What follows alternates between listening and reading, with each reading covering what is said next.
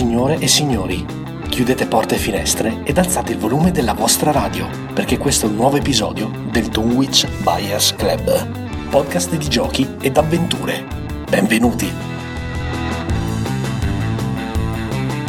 Eccoci qua e benvenuti a un nuovo episodio del Dunwich Buyers Club, podcast di giochi e avventure che ogni settimana porta a casa vostra il meglio dei giochi da tavolo e dei giochi di ruolo. Io sono Jack e come sempre sono in compagnia di Banda, Ciao ragazzi! di Mac Bentrovati giovani! e di Ale. Ciao ragazzi, Benvenuti ascoltatori e ascoltatrici all'episodio numero 226 e stavolta l'ho detto giusto perché mi sono andato a ripassare sul Oh, sito la bravo. nostra È è 5 frequenza. minuti che legge Sì, che attentamente Guardo 226, fisso il numero 226, 226.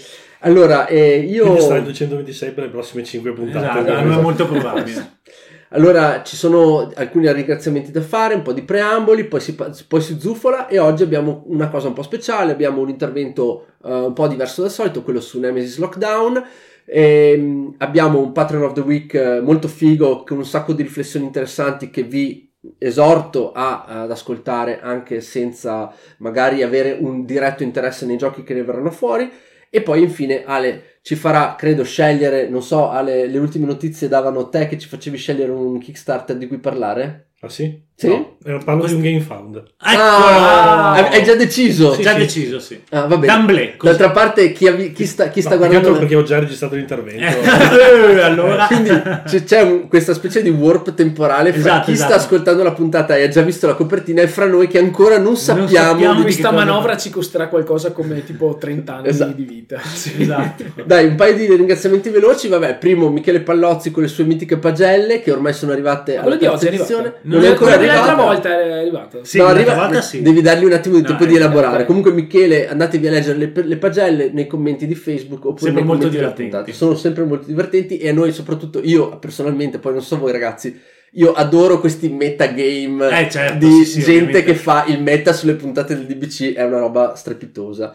Eh, poi abbiamo ovviamente un saluto speciale a ehm, Cronia, cioè non so il nome vero.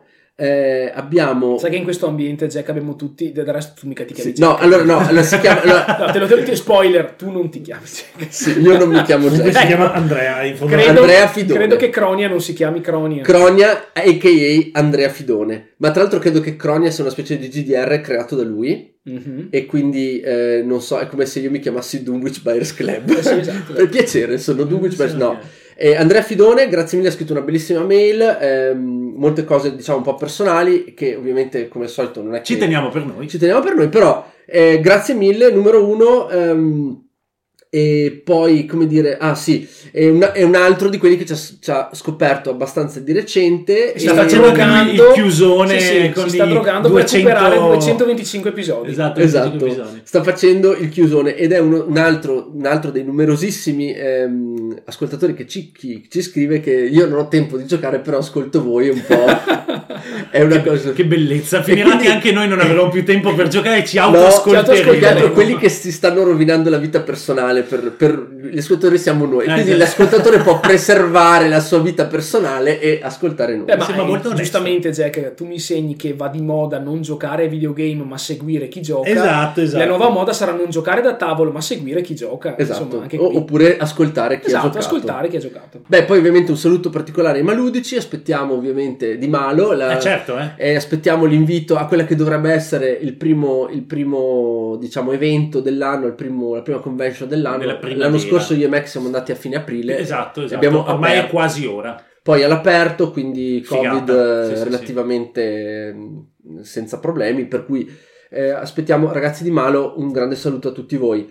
E poi vediamo un po'. Ah, beh, ovviamente, ragazzi, se eh, un avviso a tutte le associazioni ludiche o chi organizza eventi, eccetera. Se avete voglia di avere DBC con voi, l'unico non, non posso garantirvi la nostra presenza, però quello che vi posso dire è eh, chiamateci o contattateci con grande anticipo. Grande anticipo. abbiamo tante cose da, eh, come dire, da, Da mettere in calendario, sì, da calendarizzare. Non ultima delle quali la presenza sicura almeno di banda, forse di Ale, al IDG di Già quest'anno. prenotato tutto, sabato e domenica, sabato Olè, 30 olè. aprile e, e domenica 1 maggio, già prenotato l'hotel, iscritto come playtester, quindi sarò lì in prima linea e spero che Ali sia... Io lo scoprirò i giorni prima perché se continuano a mandarmi in trasferta come fanno adesso sarà durissimo. Ecco, tra l'altro una trasferta. notizia un po' amara, probabilmente probabilmente Ale sarà in remoto. Giovedì prossimo. Sì, sarà con la sua voce metallica. Standard. Chi è, sì. chi è che fa il Voce meme della settimana? standard. Chi è che fa il meme della settimana? Non mi ricordo. C'è, c'è qual- c'è un ascoltatore che fa il meme della settimana. Beh, E aveva fatto quello Ah, di. sì, sì, sì, è vero. Alari, Luca Alari, credo. Esatto, bra- bravo banda. che Cioè, si- no, se è veramente lui, eh, ragazzi, e vi, eh, io ho un amico che, Facciamo si- che così. fa di cognome no, fa Alari, spavento, non- ma- Faccio se è partire- veramente Luca Alari Io- e ma- il mio cervello mi ha suggerito il nome e io non, so, so, su- nemmeno mi Mario chiamano al telefono. frattempo, ecco. Allora. ora ve lo dico.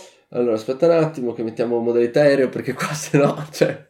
Allora, Anarchia Ragazzi- più totale. eh, Ragazzi- come si chiama?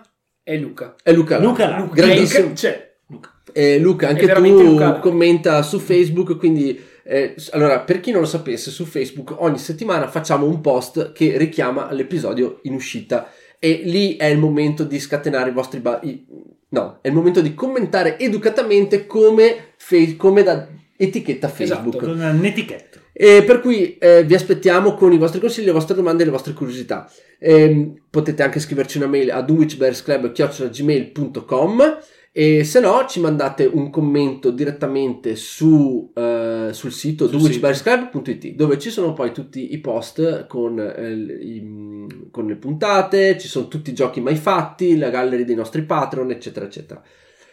Parlando di Patreon, c'è questa novità, come avete visto, le gallery di banda saranno riservate ai nostri Patreon, ci sarà un piccolo teaser pubblico su Facebook, per cui se avete voglia di eh, andarvi a leggere di più sui giochi che tratta banda nelle sue gallery ogni lunedì, potete tranquillamente fare, basta un, basta un dollaro al mese in questo momento per accedere alla eh, community di Patreon Sontuosa gallery di banda. Del DBC e accedere alle gallery di banda che non sono mai una gallery fine a se stessa ma sono comunque anche come dire dissertazione ci sono le descrizioni dei giochi eh, qualche impressione comunque avere, per avere un'idea di cosa succede una volta che aprite quella determinata scatola banda è lì per voi ogni lunedì per il resto io vi rimando appunto al sito dunwichbearsclub.it e alla nostra pagina Facebook Detto questo, ragazzi, che sono pubbliche per tutti e Beh, certo. tutti quanti ne potete abbeverare, ne- ve ne potete abbeverare quanto volete. Partiamo con lo zufolo e iniziamo poi l'episodio di Olè, oggi. vai. 3, 2, 1. Il sito magicmerchant.it è sponsor del Dunwich Buyers Club e anche questa settimana vi portiamo il mitico DBC20 sulla categoria Uh. DBC Special. Terza settimana, Inception. Terza settimana, eh, tutto come prima, i giochi stanno cambiando, ho avuto l'onore di parlare con eh, il Munifico in persona, Direttamente dalle Cayman, Jack. mi ha, direttamente dalle camere, mi ha assicurato che i titoli sono in continua rotazione, però quello che vi posso dire è che DBC, Spe- DBC 20 sulla sezione DBC Special finisce mercoledì a mezzanotte. Per cui avete Dai la data, Jack, circa perché sennò la una- gente si confonde. Mercoledì a mezzanotte. Dico- devo anche dire la data? Ma, sì. insomma, Beh, diciamo lo che è dico. meglio. Ale, vai. 29. Data. Mercoledì 29. 30. Mercoledì 6 Sei. aprile. Mercoledì 6 aprile a mezzanotte finisce la. ehm, ma- M. Ghoul è già sul pezzo. Eh sì, beh, Sì, sì. Finisce la. ehm, Probabilmente è lui che stoppa proprio. Esatto, eh. finisce la promozione. Eh, per cui datevi, datevi da fare perché secondo me ci sono dei titoli veramente interessanti. Almeno sicuramente c'erano. Io volevo dire, volevo dire che la settimana appena passata c'era un, Nemesis Lockdown dentro. eh. Sì, esatto. Gi- Che non è, non è assolutamente relazionato a questo episodio. No, tra l'altro. In Perché- nessun modo. In nessun Perché modo. No, no, è vero, cioè, stiamo cercando di fare questa roba su Nemesis Lockdown da un mese e mezzo, ma una volta Mac pre- prende il Covid. eh, Una volta Ale- Ale... viene sparato sulla luna. Esatto. Ho avuto un flash. Non ho ordinato la cena io, ragazzi.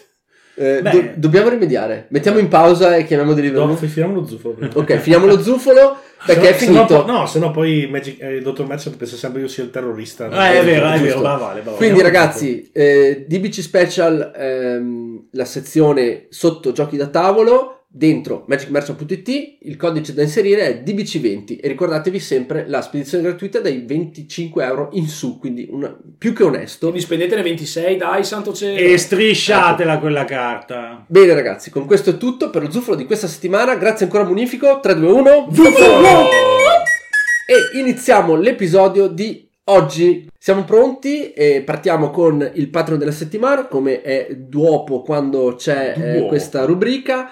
Oggi parliamo di Paolo Menegatti, grandissimo eh, ex, eh, grandissimo amico di lunga data eh, di Mac e Banda. vuoi dare un Sì, piccolo... beh, in- ragazzi- cioè, diamo un contesto storico a Vi- Paolo. Vi, do il livello, vi do il livello dell'encounter. Eh, quando avevo 16 anni e da provinciale sono arrivato in eh, centro città e ho conosciuto Console Shop e tutti gli hobby eh, di cui noi siamo innamorati ancora oggi. eh, Paolo fu praticamente una delle prime persone che conobbi e lui mi introdusse. Un vero e proprio anfitrione. Sì, sì, mi introdusse, sentite bene, al Magic, ai giochi della GV, quindi Warhammer, ai giochi di ruolo, quindi Cthulhu. Grazie a lui praticamente ho potuto sperimentare proprio le- per le prime volte tutti questi hobby eh, nel- nello, stesso, nello stesso momento della mia vita. Ha aperto E- le porte della esatto, percezione. dell'inferno. Una specie, una specie di lucignolo. Esatto. Quindi con lui ho giocato di ruolo, ho giocato tantissimi anni, diversi Bene. anni, insomma, con i giochi di, con, Warhammer, a. Warhammer Fantasy soprattutto. Anche tu, Mac? E a Magic the No, Sì, eh, facevamo parte. non annuire perché No, non si annuisco nel senso che eh, facevamo parte, poi da, di lì a poco saremmo diventati tutti parte dello stesso Sì. club, il famoso Stiamo parlando di Ring. quasi 30 anni Eh, fa, sì, sì, ragazzi. esatto, eh. esatto. E, e quindi con All'epoca- Paolo diventammo amici appunto in, quelle- in quell'epoca lì e per parecchi anni poi frequentammo gli stessi ambienti, Sì. giocavamo alle stesse cose, insomma. Allora, questo è importante per quello che arriverà in questa mail che ci ha scritto Paolo, non perché vogliamo, come dire, eh, sfoderare Fare le nostre Marcord. storie personali a Marcor. No, però è per dire che comunque è un Patreon a cui siamo particolarmente affezionati perché abbiamo, sia io che Mac, appunto, passato Molti diver- pomeriggi della nostra no, vita. diversi, un un certo numero di anni in compagnia sua, ecco. Ecco, ci fa molto piacere che eh, Paolo abbia, eh, come dire, durante il lockdown abbia ricominciato ad ascoltarci dopo dieci anni, scrive, che aveva perso il gusto del gioco da tavola e grazie a noi si è, comu- comu- come dire, eh, re- eh, si è Riavvicinato. riavvicinato, si è, è reinserito dentro questo Questo grande è molto hobby. bello. E questo è veramente un grande complimento, per cui ti ringraziamo Paolo. Il resto ci sono molte note personali, alcune note su eh, giochi che gli sono piaciuti parecchio, siccome è stato molto bravo e molto eh, sintetico, ne leggo un paio. Ehm, Arkham Horror L- LCG e Seven Continent, che gli ha, ha trovato dei capolavori a orologeria. Quindi, ecco, stiamo- ecco, dopo la descrizione di Banda e Ale, avete cap- e di Banda e Mac, avete capito che questo qui è un vecchissimo giocatore di eh, GV, giochi di ruolo Magic, si approccia al gioco, lo trova completamente cambiato e trova questi giochi nuovi che eh, trova molto molto ehm, come dire a orologeria perché effettivamente anche a livello meccanico eh, si sono fatti dei passi da gigante gi- enormi da quando abbiamo iniziato a giocare noi da ragazzini poi c'è mh, Harry Potter difesa contro le altre oscure Ah sì, infatti, Ehm, guarda, l'ho preso proprio dopo che lui me ne ha parlato bene perché lo gioca spesso con suo figlio. tre meccaniche, tre meccaniche in croce da fare in famiglia Sì, devo dire la verità, eh, l- l- mi è piaciuto così tanto, ovviamente nel suo genere ragazzi, deck building, family, Sì, ok, easy. uno contro uno, che ci farà un ha intervento. un solo grande grande difetto quel gioco bando Sì, vero? che è un tie-in, però molto meno di Le- le Hogwarts foto del Battles. film. Eh, ragazzi. Calma, Quella c'è molto... la- eh, esatto. Allora, Sì. Allora è- dei mo- sappiate che uno dei motivi per cui l'ho preso è anche che il ratio di carte con le foto è bassissimo Eh, perché so. solamente le carte alleato e sono davvero poche rispetto alle 200 carte di cui Sì, si compone che sono esatto. solo fatte di disegni simboli mentre Ad esempio, quell'altro io mentre quell'altro sono un anno foto. Hogwarts eh sì. dove là invece le foto del film Vabbè, anche, Vabbè, anche no. quello che ho preso su, do- Eh, dopo che Jack lo ha sì. inserito, sì, cos'è? Hogwarts Battle Battle? of Hogwarts, No, esatto. Hogwarts no. Battle, sì. Eh, quello purtroppo Ed è, ed, è il, ed è il motivo per cui non potrò, non, non- non riesco a avvicinarmi alle scatole di nuove di Peaky Blinders. Visto, Ah, le, è prime, vero, sì, sì. visto le prime due stagioni, visto Killian Murphy in copertina, croce sopra. Fine. Fine. Eh, vabbè, comunque poi c'è War Chest, eh, sorpresa stratosferica, meravigliosa sintesi di un wargame che ne cattura i tratti caratteristici e restituisce in un'elegante forma stilizzata un distillato, un fondo bruno, breve e intenso. Anche, questo, Eh, anche anche questo questo- vorrei sapere se lo gioca con Achille perché comunque Achille è il figlio? sì, Sì. che lui chiama la mente mentre ricordiamo lui è il braccio Ah, Ok. Eh, un po' come Caio e Marco no? Un po' come il cattivo delle Ninja Turtles. esatto esatto e, e vorrei proprio vedere se riesce a giocare con un bambino di 8-9 anni Bene, eh, vado con eh, i top e i flop e anche qui Sì. seguo pedissequamente quanto scrive eh, Paolo. Vai. Quindi, nello scegliere questi i top ho scelto eh, ok, eh, ci sono i criteri che ha scelto, eh, che ha, come dire, che ha elencato, per... però io andrei su, Sulla ciccia eh, subito. sulla ciccia Vai, vai, perché vai. ehm, vabbè, allora Solo giochi che ho giocato molto e che esclude praticamente tutti i giochi recenti per più giocatori, ai quali magari ho giocato solo una volta. Eh, questo è onesto. Eh, non stupitevi se troverete giochi vecchiotti. Poi, per me, non, eh, per me non ci sono giochi più belli in assoluto, ma solo giochi più belli in una determinata occasione. È una verità che sta, sta emergendo sempre di più, soprattutto con la dif- della diversificazione dell'offerta. È un tema molto caldo che noi siamo appunto qui, a- tra l'altro, per discutere ogni settimana, perché ogni settimana noi vi diamo, eh, secondo me, dei consigli che sono... È difficile che un gioco venga consigliato a tutti sempre, a OE, comunque Eh, sia. sì. Ogni gioco ha delle precise caratteristiche che, che vanno sì. sfruttate e noi speriamo in questo podcast di darvi queste coordinate per poterne eh, godere appieno oppure per poter evitare cose che non fanno per voi. Quindi andiamo con i flop. Qui c'è pa- da pasturare, Mac. Eh, lo so, so. Terzo posto. Il gioco di ruolo in generale, la tocca piano, ma questa è la, secondo me è la classica, come dire, la classica Provocazione. provocazione dell'artista, sì, sì, eh? la provocazione dell'artista. Pur apprezzando il formato da torneo, con obiettivi di interpretazione ben definiti e personaggi precostituiti ben caratterizzati, e pur avendo molto amato Vampiri Live, alla fine ritengo che il gioco di ruolo sia una sia farsi un film mentale basato sul film mentale di qualcun altro, valido come occasione sociale, ma non da perderci tempo. Change my mind. Allora, vuoi fare un attimo un preambolo, allora, banda? sì, il preambolo è questo. Paolo è sempre stato una persona dalle opinioni molto forti, fin da quando, fin da quando era piccolo, insomma, ecco, fin da quando ci siamo conosciuti. Quindi prendete sempre con, ehm, come si può dire, con, con grano salis tutte le, le- le affermazioni molto forti che fa, perché, ripeto, siamo cresciuti insieme nei giochi di ruolo, abbiamo giocato anni a Cthulhu, a Vampiri, ad altre robe, poi magari lui nella sua considerazione di che cos'è il gioco, di che cosa è utile al gioco, che cosa non è utile, eccetera, Mhm. ha maturato questa eh, considerazione davvero perentoria Sì. sul fatto che il gioco di ruolo in- nel complesso Sì. non vale la pena. Che insomma, però ha scritto, sai, ha scritto anche Change My Mind. ah, Change No, My allora, Mind. io- Tipo, io la penso così, provate un attimo a. No, allora, a- io quello, che, quello che idea, vi posso ecco. dire è che eh, sicuramente quello che dici potrebbe valere teoricamente solo per un determinato tipo di giochi da di ruolo. Tutti i giochi nuovi, quelli senza master, quelli più narrativi, quelli un po' più diversi dal solito, non, non hanno questo tipo di meccanica. Per cui Bisognerebbe anche vedere, Adesso lui, che- lui è della vecchia scuola, lui era, appunto- era abituato Eh. al, allo Cthulhu, quello della terza edizione, era abituato a i Rollmaster. classici, i ai classici, classici. c'è un- Adesso un- è un po' vorrei diverso. vederlo giocare a fiasco. eh, Sì. O comunque a tutti quei prodotti che da Cani della Vigna in poi hanno un po' cambiato insomma Sì, il, il Eh, modo e di cui Me- Mac ha anche parlato nella, Esatto. sua, nella sua speciale dei giochi di ruolo più attesi Un dell'anno. Kagematsu Gen. Kagematsu. Ok, Quindi potrebbe piacere, spo- faceva anche sì, Kendo, sì, sbaglio. Mac, Paolo faceva Kendo. Quindi Kagematsu Kendo. sarebbe perfetto. sei quello stato. Allora, io chiaramente tu.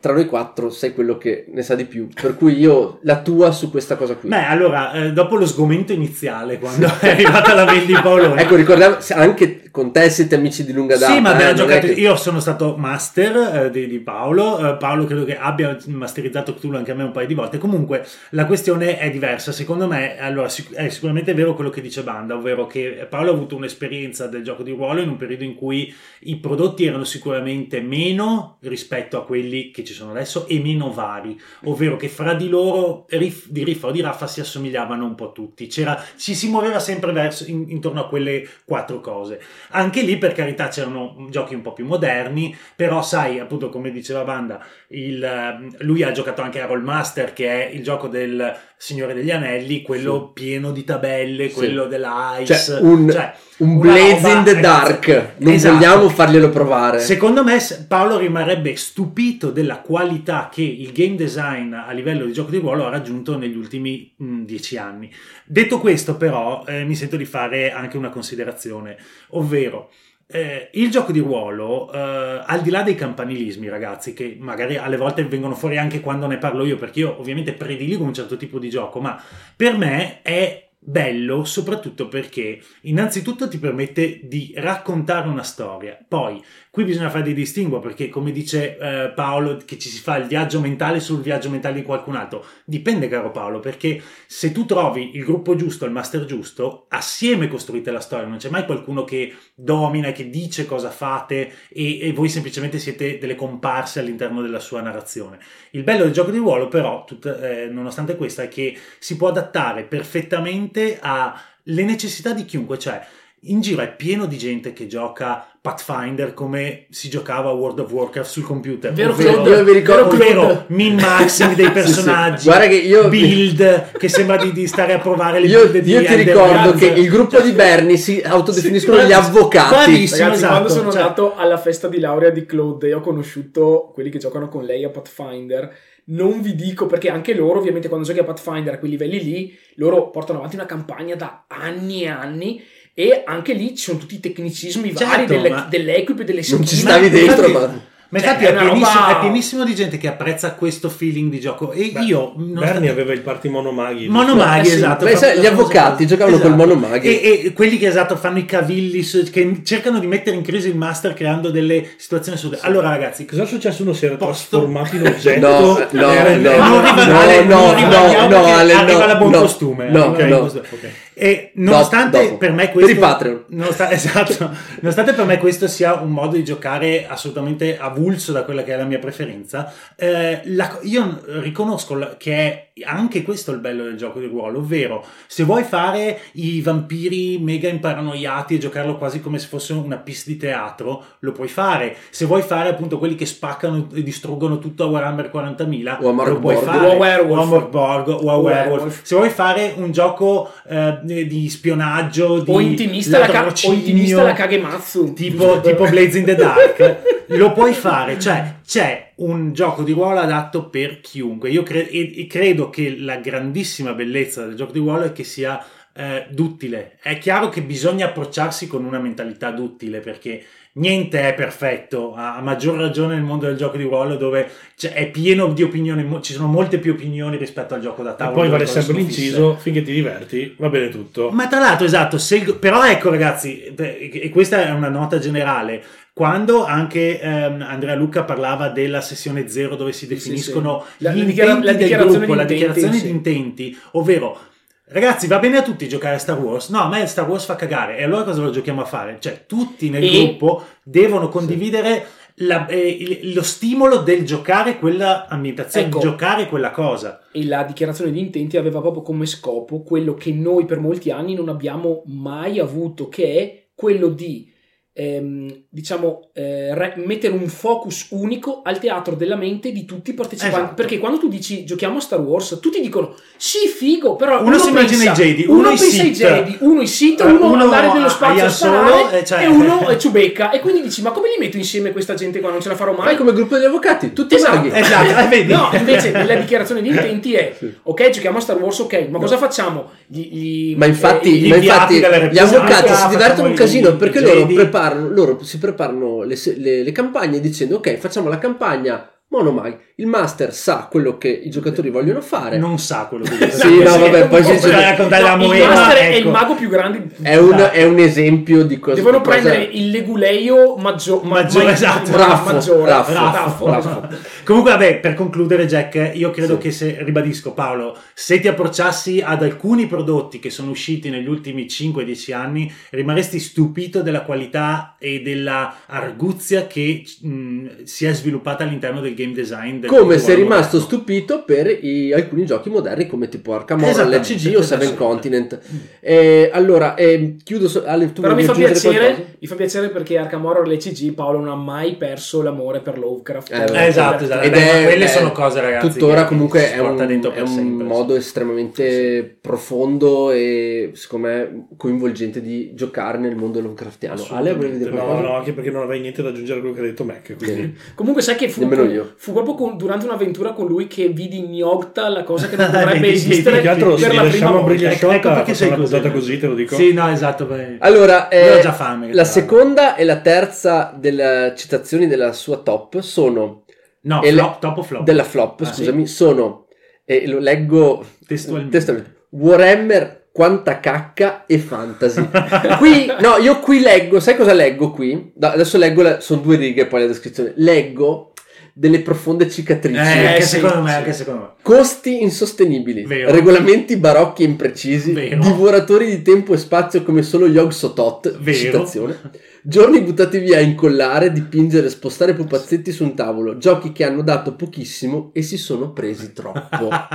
No, ma è vero, lui, ehm, allora, questo lo dico perché appunto all'epoca facevamo quello dalla mattina alla sera. Eh, tutte le giornate erano eh, settare gli eserciti a livello di armilista, Anche eccetera, eccetera, per sfidare gli amici, eccetera.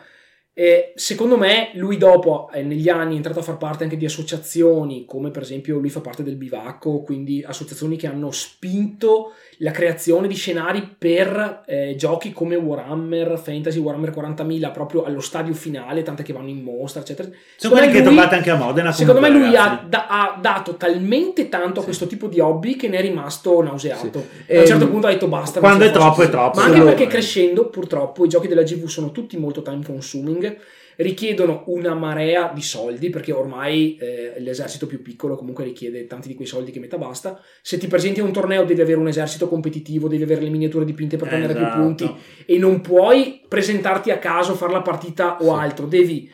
Circuito come i giochi di professionistico carte, praticamente, Come i giochi di carte, Eh. devi Sono- sapere cosa giochi, contro chi giochi, Il meta che tutte sta le cose che ci raccontava momento. Bernie quando faceva i tornei di Sono i fantasy. famosi hobby negli hobby Esatto, di cui eh. noi ci occupiamo solo in Lui maniera come molto... noi, ovviamente, Sì. cresciuto, famiglia, figli, eccetera, Non e ce la fa. non ce la fa. No, allora ripeto, Come sono eh, secondo me quegli hobby negli hobby che noi eh, tocchiamo in maniera molto tan- tangenziale. Sì, dire? possiamo tradurla con cerchiamo di evitare. Però sì. Eh, abbiamo perché fa- una- no, c'è stato lo speciale Magic, eh, Sì, ci certo. sono state Abbiamo parlato tante volte di Warhammer Sì, Fantasy o 40.000, però one- onestamente non è il nostro sono- pane. Sono mondi talmente complessi per cui rischiamo di dire cose anche che non sono neanche più rilevanti Cioè, noi- probabilmente noi perché piuttosto chissà siamo- il meta dov'è. Noi piuttosto siamo interessati ai setting che questi, Eh, che sì. questi mondi mettono sul campo, cioè tutto il setting in 40.000, il setting di Fantasy Battle, ne Anche- abbiamo parlate centinaia di volte, però i giochi in quanto tali, cioè il wargaming GV in quanto tale non è assolutamente anche perché hanno pane, ecco. varie edizioni, cioè in realtà se tu dovessi Appunto, fare uno speciale rischiamo su di fare- Warhammer, no, su quale cioè- edizioni la faresti? Bro, devi fare un podcast su Warhammer, Esatto, esatto, cioè quello è il esatto. problema, devi fare un podcast su Magic. Sì, ogni volta che sbagli mezza parola, Eh, arrivano, sì, Sì. sì. Devi fare gli un podcast zer- sui i tiranidi Pokémon. arrivano Esatto. che, che ti sbranano. Cos'è un podcast sui Pokémon? Top. no, guarda che anche quello è territorio minato, te lo dico. No, appunto Finisce, finisce a coltellate, secondo me. Sì, sì, sì. Top 3 di Paolo Menegatti. Dai, dai, dai, sentiamo Allora, terzo posto, qui si stacca, si cambia completamente. Formula D. Eh, Che gioco che Grande io ho seriamente considerato di mettere nei. Ho sempre voluto giocare, ma non ce l'ho mai fatta anche perché è difficilissimo trovarlo. Eh, quello sì, purtroppo. Ossia, il miglior gioco da fare in famiglia anche con bambini piccoli. Tutto il brivido di una corsa di Formula 1 condensata in una plancia, 10 macchine di plastica e i dadi che rappresentano le marce, tre meccaniche in croce. Allora, qui ci sono alcune ehm, considerazioni meccaniche che secondo me sono un po' ehm, accessorie rispetto a quello che dice dopo, che Mm. dice... eh, la cosa veramente bella di questo gioco è che si può giocare in maniera rigorosa e statistica alla Niki Lauda per rendere bene e, e poi dice un esempio: per prendere bene la curva del tamburello devo muovere da 11 a 16 caselle, quindi mi conviene entrare in quarta marcia perché ho il 77% di probabilità di fare un risultato Ma utile. ragazzi, che precisione. Oppure giocarlo distinto, alla James Hunt. A spanne, per affrontare la curva del tamburello, potrei inserire la quarta o magari restare in quinta, che mi dà più brividi. Se il piantone dello stesso non si rompe, dovrei sorpassare gli avversari.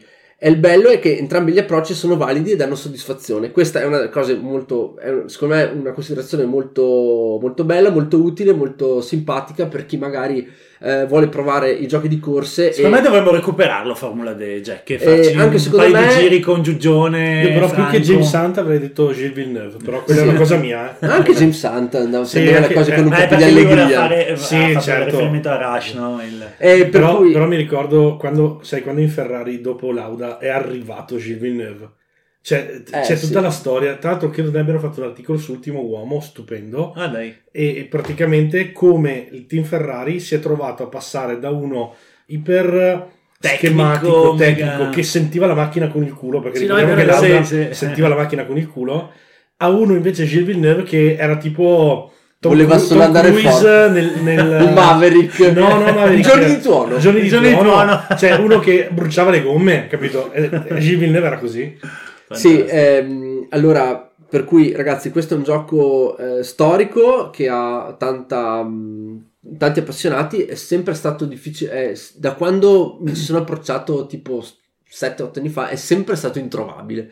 Per cui eh, andate a... Non si chiamava ancora Formula 3. No, si chiamava ancora Formula D. Ma, Ale, Ma se non tu- se n'era se- parlato di una riedizione, scusa. Anche secondo me. Dico- Non dicono Eh, però adesso secondo me... è- Io ho Grand Prix della GMT. Sì, è, è quello, de- quello della, aspetta, è quello delle, delle NASCAR tu Ale? E no, beh, sì, oddio, in realtà Grand Prix lo puoi giocare sia in modalità Formula 1 che in modalità NASCAR, tra virgolette. Eh, quello e del ho, ho ordinato eh, Dirt Rally GT, che, è, che è praticamente il Ah, Kickstarter. l'hai preso alla fine. Sì, però sono in ritardo di un anno e mezzo, arriverà a maio. Ma io non Quello, c'entro quello, sto quello giro, lo voglio eh, no, no, no. assolutamente giocare. Io non c'entro stavolta. E, Cioè, sono tutti giochi. A me piacciono i giochi di corse. Posso consigliare moltissimo. a Paolo di provare Vector Race? Sì, anche quello. Da giocare È anche vero, buona idea. Sì, sì. Però ecco, Adesso è uscita la occhio nuova perché edizione. Vector Race è bello, è bello tecnico. però, Adesso è eh. uscita la nuova edizione con la nuova scuderia e le auto sono già montate.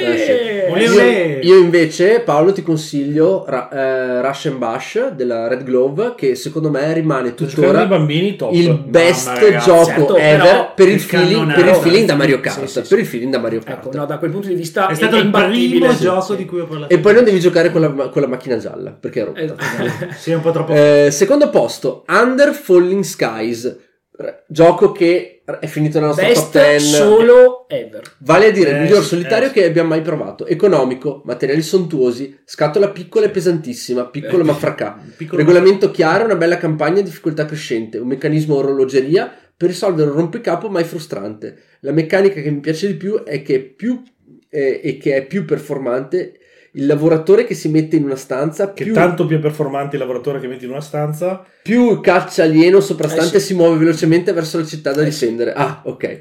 E poi c'è Will Smith che investe, che investe di personaggio speciale, aiuta molto a dare il benvenuto sulla Terra agli alieni. È vera sta roba di Will Smith? Perché praticamente tu hai, beh, non è proprio Will Smith, ma hai Sì. dei vari personaggi che ci Ah, sono ok. all'interno. Perché tu Ispirati. per dare. No, la cosa bella è che questo gioco era partito come un print and play. Esatto. Poi devo dire la verità, quelli che lo hanno prodotto, adesso allora in Italia l'ho portato la Cranio, ma credo fosse della Portal, CGE. non mi- No, della- CGE, CGE. CGE. Eh, hanno messo dentro questa cioè il gioco costa, costa 40 barette ed è- e tu vedi la scatola e dici madonna ma cosa c'è dentro il piombo perché Esatto. pesa Sì. pesa veramente eccolo qua guarda pesa tantissimo dentro è pieno di moduli che si combinano per ottenere un puzzle da risolvere sempre di, di Sì, sì, ottima ma- che molto sfidante e sempre vario quindi tra l'altro tu hai anche gli scenari narrativi. Quando tu finisci una missione devi scegliere tipo se A o B se fare questo o quello. E le missioni dopo cambiano in base al fatto che in base all'output che tu hai dato alla campagna Sì, sì, lo cambiano i moduli. bene. ed è veramente una figata. Cioè, io credo che per giocarlo tutto al 100% ovviamente premesso che perdi molto spesso per giocarlo tutto al 100% sono veramente mesi di gioco perché Sì. ora che provi tutte le combinazioni figurati Eh, No, è quindi, beh, un gioco Sa- che Sarebbe un eccellente videogioco anche. Sì. Per come è strutturato, Altro tanto sarebbe che- anche facile, da che- trasporre su cellulare. Secondo me sarebbe un gioco mobile veramente. Sì, sì, no, ne venderebbero un milione. Mamma mia. Beh, questo era Under Falling Skies, un gioco che una vi, vi abbiamo consigliato già mille volte, quindi su questo niente da dire, siamo eh, in linea assoluta con Paolo. Primo posto, Space Hulk. Questa Eh. la leggo perché magari è un gioco che magari non tutti hanno avuto modo di Comunque provare sta- o è addirittura oggetto- vedere. È stato oggetto di speciale. eh. Sì, eh, se ti un po' di tempo fa. No, mh, tipo agli albori del DBC. ci Sì, parlammo- abbiamo parlato di Death Angel, abbiamo parlato Ah, di Death ok, Angel sì. e all'epoca parlammo anche di Space sì. E, e ne riparlammo quando fe- Eh. fe- fecimo lo speciale di Alien. Quando abbiamo fatto lo speciale di Alien. Ah, Sì, sì, episodio dovrebbe essere, 6 sì, sì, su 10. è vero. eh, Qui Registravamo c'era, ancora qui c'era il mitico a casa tua. eh, eh, Legendary Encounters Alien sì. Esatto, beh sì, che, che gioco anche quello. Eh, vabbè, allora, primo posto Space Hulk. Per me il miglior gioco da fare con giocatori hardcore. Gioco di tensione basato sulla più bella ambientazione sci-fi di sempre, vale a dire Warhammer 40.000. E qui vediamo il conflitto. Beh, il sì, sì, sì, ma conflitto infatti è molto interessante questa cosa perché sposa completamente quella che è anche la nostra sensazione, ovvero che il gioco tecnico con le miniature, con il wargame, pur quan- per quanto il setting sia strafigo, alla fine mostra la corda, no? Cioè è uno dei grandi limiti della GV secondo me questo. E, cioè, Comunque- bisogna fare più giochi meno, meno cagacazzo. e- Esatto, tipo e- Space e- Hulk, cioè esatto. fa- fate più Beh, giochi quello, tipo quello Space che ha fatto negli ultimi dieci anni la GV cioè, Esatto, ci sta provando, sostanzialmente sì. ha fatto un miliardo di prodotti più piccoli E ne abbiamo parlato, dire, abbiamo parlato Blackstone gioco due settimane fa. Fortress eh, Balling Tomb ehm, e anche l'altro per dire- Pushed City. Anche per assassini, dire... quello degli assassini, eh, Eh, quello eh, dei- Kill Team, Quel- Kill Team, ma eh, poi esatto, hai Kill ma poi Team anche o Blood Warcry. Warcry, Cioè, hai- sono hai- comunque eh, prodotti che hanno ti, Ora, giochi- ti- eh, ti- ti godi l'ambientazione senza dover, senza dover diventare male. investire la Esatto, vita. Esatto. Ok. Ma parliamo di Hulk. Ambientato su questi strani agglomerati di navi spaziali infestati da nemici, gli eroici, ma anche un po' sfigati Terminator degli angeli sanguinari, ingaggiano una lotta contro orde di Genoraptor. In questo gioco le cariche del lanciafiamme pesante e i proiettili del cannone d'assalto non sono semplici munizioni, sono la distanza che separa i marine dalla morte. Mi immagino corridoi bui, il rimbombo dei passi pesanti degli- negli autosensi, il sergente che scruta nell'Auspex i blip che segnalano cluster di nemici nascosti oltre la linea di vista, appena dietro quelle dannatissime curve. Oppure posso sentire le porte, che i Genoraptor aprono o chiudono alla bisogna con maligna intelligenza anche solo per far innervosire gli Space Marine. Ma vedo anche il capitano, veterano di mille battaglie, che dal vascello di supporto guida la squadra impartendo ordini. Alla fine Eh. Alla fine, anche se le regole non lo prevedono, sembra sempre che escano dalle fottute pareti. E poi c'è una clessidra che definisce il tempo massimo in cui il giocatore Space Marine e solo lui deve completare il suo turno. Insomma, un gioco che, ne- che necessita di lucidità e di pensiero, rapidità decisionale, visione tattica. E tanto Infatti, culo. ad oggi credo di non aver mai vinto una partita. Eh, infatti, infatti, quando giocavamo al club e all'epoca si giocava abbastanza, c'era questa mitica frase che era c'è un'unica missione fattibile a Space Hulk. dieci Ce la siamo, su ce dieci la siamo ripetuti perché lì c'erano vari scenari. Space Hulk è uno contro uno? No, Sì, no, sì. no. Sì, uno fa il Gene Stealer e uno fa la squadra, Esatto. ma delle varie missioni che tu potevi fare ce n'era per noi una sola che di fattibile. Le certo. altre dovevi avere un culo incredibile per riuscire a portarle a termine. Il- al- all'epoca del club, la partita più bella di Space Hulk venne fatta su un diorama eh, enorme, praticamente probabilmente era un metro per un metro, con tutte delle palafitte, quindi in questo mondo acquatico, e venne fatta con una, le regole di Space Hulk, però una gang di Necromunda, sì. intera, quindi tipo 10-12 persone, contro un unico Epica. Genoraptor Epica. Mm. che però essendo questo scenario in 3D e quindi è composto appunto di ehm, luoghi, Zone sopra, zone, zone sotto. sopra, zone sotto, lui sostanzialmente avendo degli artigli incredibili poteva anche correre sotto i pontili, Mm. per cui noi a un certo punto come in Alien sparavamo da tutte le parti, lui saltava fuori e ci ammazzava tutti quanti. Space Hulk ha questo, il concetto di Star Quest, gioco con cui siamo cresciuti quando eravamo Certo, alle medie, claro. eh, però portato appunto negli Hulk, negli Hulk spaziali, Sì. quindi questi enormi Sì, beh, Ehm, ma eh, senza delle- le squadre però di, di, Spe- di Ah, sì, no. No, no, No, c'è no, solo una squadra. Poi una No, no, squadra lo dico di per Marine, chi- certo, di Terminator. Terminator, esatto. Hai detto StarCraft, è morto qualcuno mentre lo Ah, scusa, Hai- StarQuest. Scusa. No, no, sì. Eh, No, beh, io quei hai, nomi eh, ho fatto vittime. Uno col Flamer, Eh, uno che è il capitano, uno che Con la- con la con, Salt col Cannon. Bolter, uno con la Soul Cannon e ovviamente ne hai uno per, per cui Eh, se sì. perdi quello col Flamer eh, basta. Diciamo, diciamo che la, la- ma poi c'è quel- una delle meccaniche secondo me proprio più epiche e più belle di Space Hulk che credo sia stata introdotta nel, nel wargaming eh, 3D proprio da lui è quella dei blip appunto ovvero i segnali che sul rilevatore di Sì. movimento il giocatore degli, degli Space Marine vede senza sapere se sono veramente alieni o se sono dei, dei Eh falsi positivi È una grande Ed è- meccanica che ricordiamo Ragazzi. anche in Alone eh, della... Esatto, era-. È stata trasportata in un modo secondo me eccellente, anche lì uno Ed, contro... ed è, e quella cosa lì, secondo me, è forse quella che più di tutte rende proprio l'incertezza, la paura. Cioè, tu al- veramente dopo che giochi un po' Space Hulk, nonostante tu cominci a prendere confidenza con quella che è la tua squadra, quello che può fare uno, quello che può fare l'altro, chi è sacrificabile e chi è meno sacrificabile, comunque c'è sempre l'incertezza di queste creature che veramente possono sponare. Scusa Mac, ma ce l'hai da qualunque ancora? parte. Sì, certo. Certo. Sì, sì, sì, a casa sì. dei tuoi o in No, no, deposito? eh, Al- giustamente al depo. al depo. Al depo. non- non- la La terza, terza- edizione. terza edizione, Ah, sì. ok. Bene ragazzi, vi avevo preannunciato che questo sarebbe stato un intervento molto speciale, un Patron of the Week veramente epico. Grazie mille Paolo, continua a Grande seguirci. Paolo. Un applauso da tutti noi per Ciao, la tua, la tua bellissima mail. E vabbè ragazzi, è il momento di passare invece a Nemesis Lockdown che abbiamo Da preparato per Space voi. Da Space Nemesis Lockdown il passo è breve. È brevissimo. Il passo è molto breve, eh, l'artiglio, cioè come tipo dalla bocca grande dell'alien stiamo passati, stiamo estendendo ora la bocca piccola E per... Ale, cosa c'è? Niente, no, Ah, no, sto ok. ascoltando.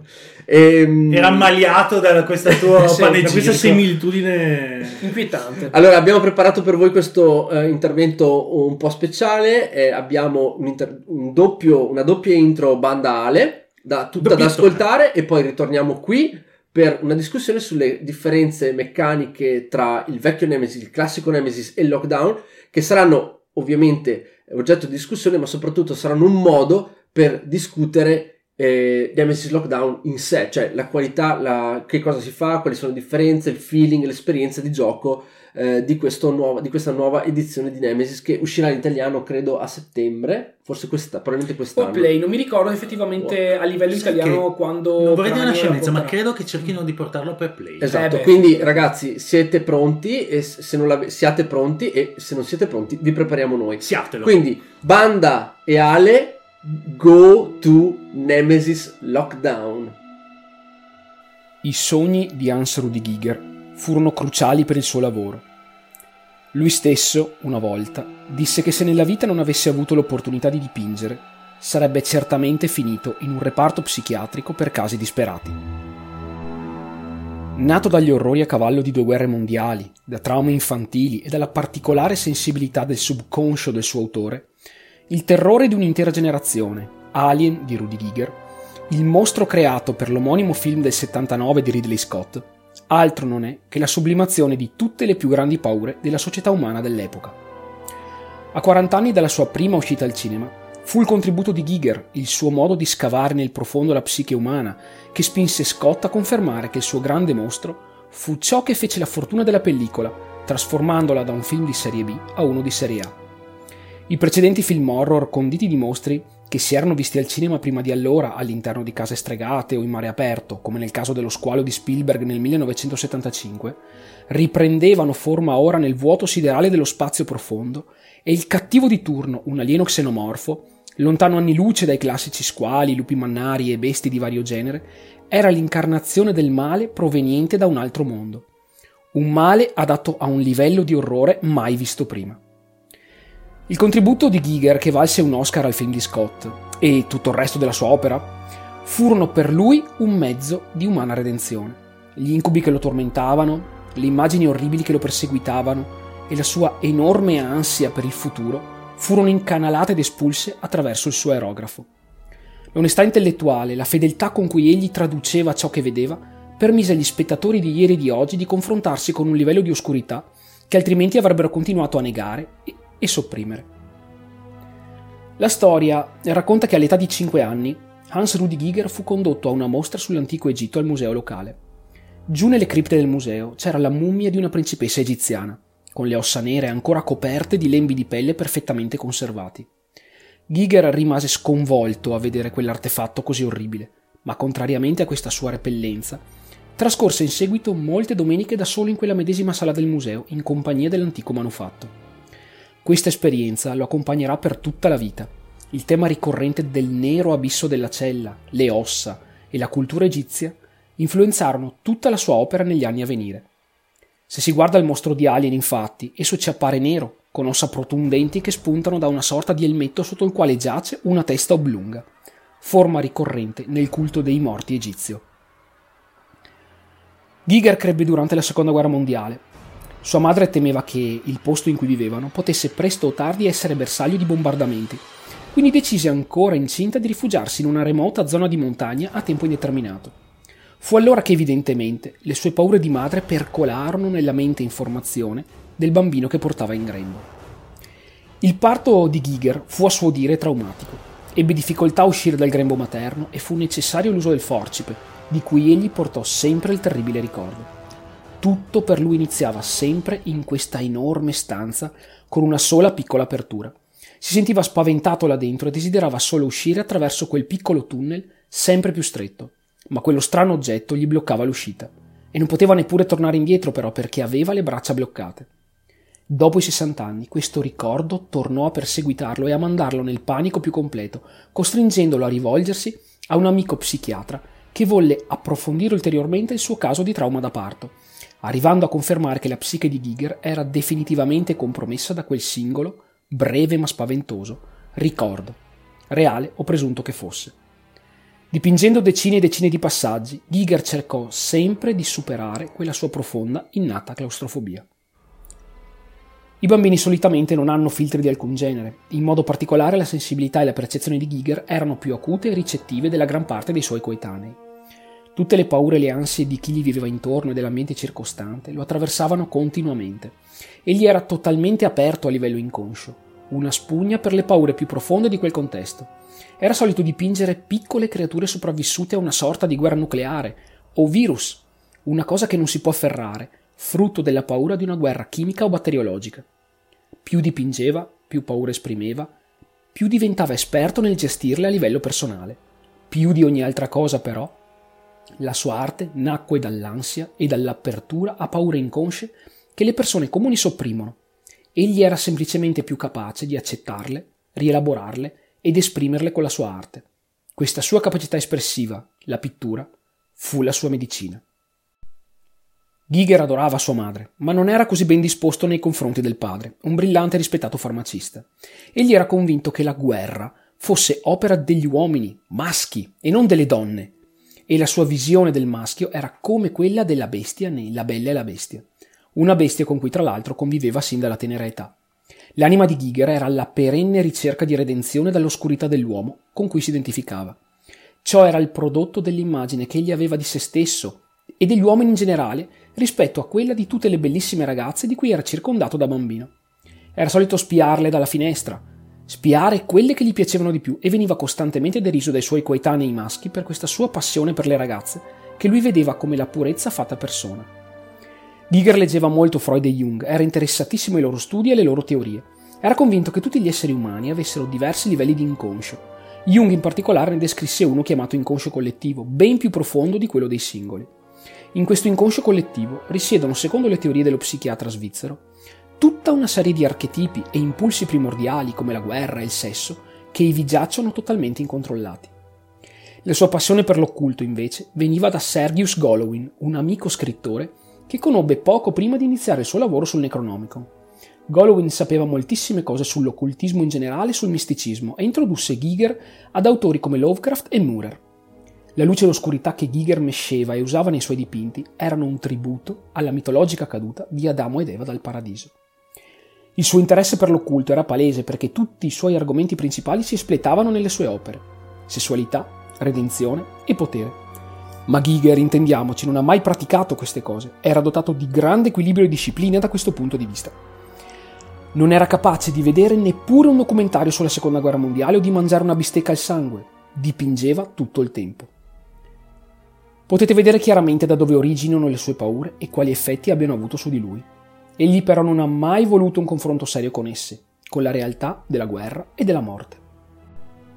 Anche ai demoni che incontrò, ed è qui che Alien diventa unico e speciale, egli diede altra forma, una forma elegante, una forma che tutti potessero finalmente riconoscere e osservare, sia nella sua profonda oscurità che nella sua maestosità.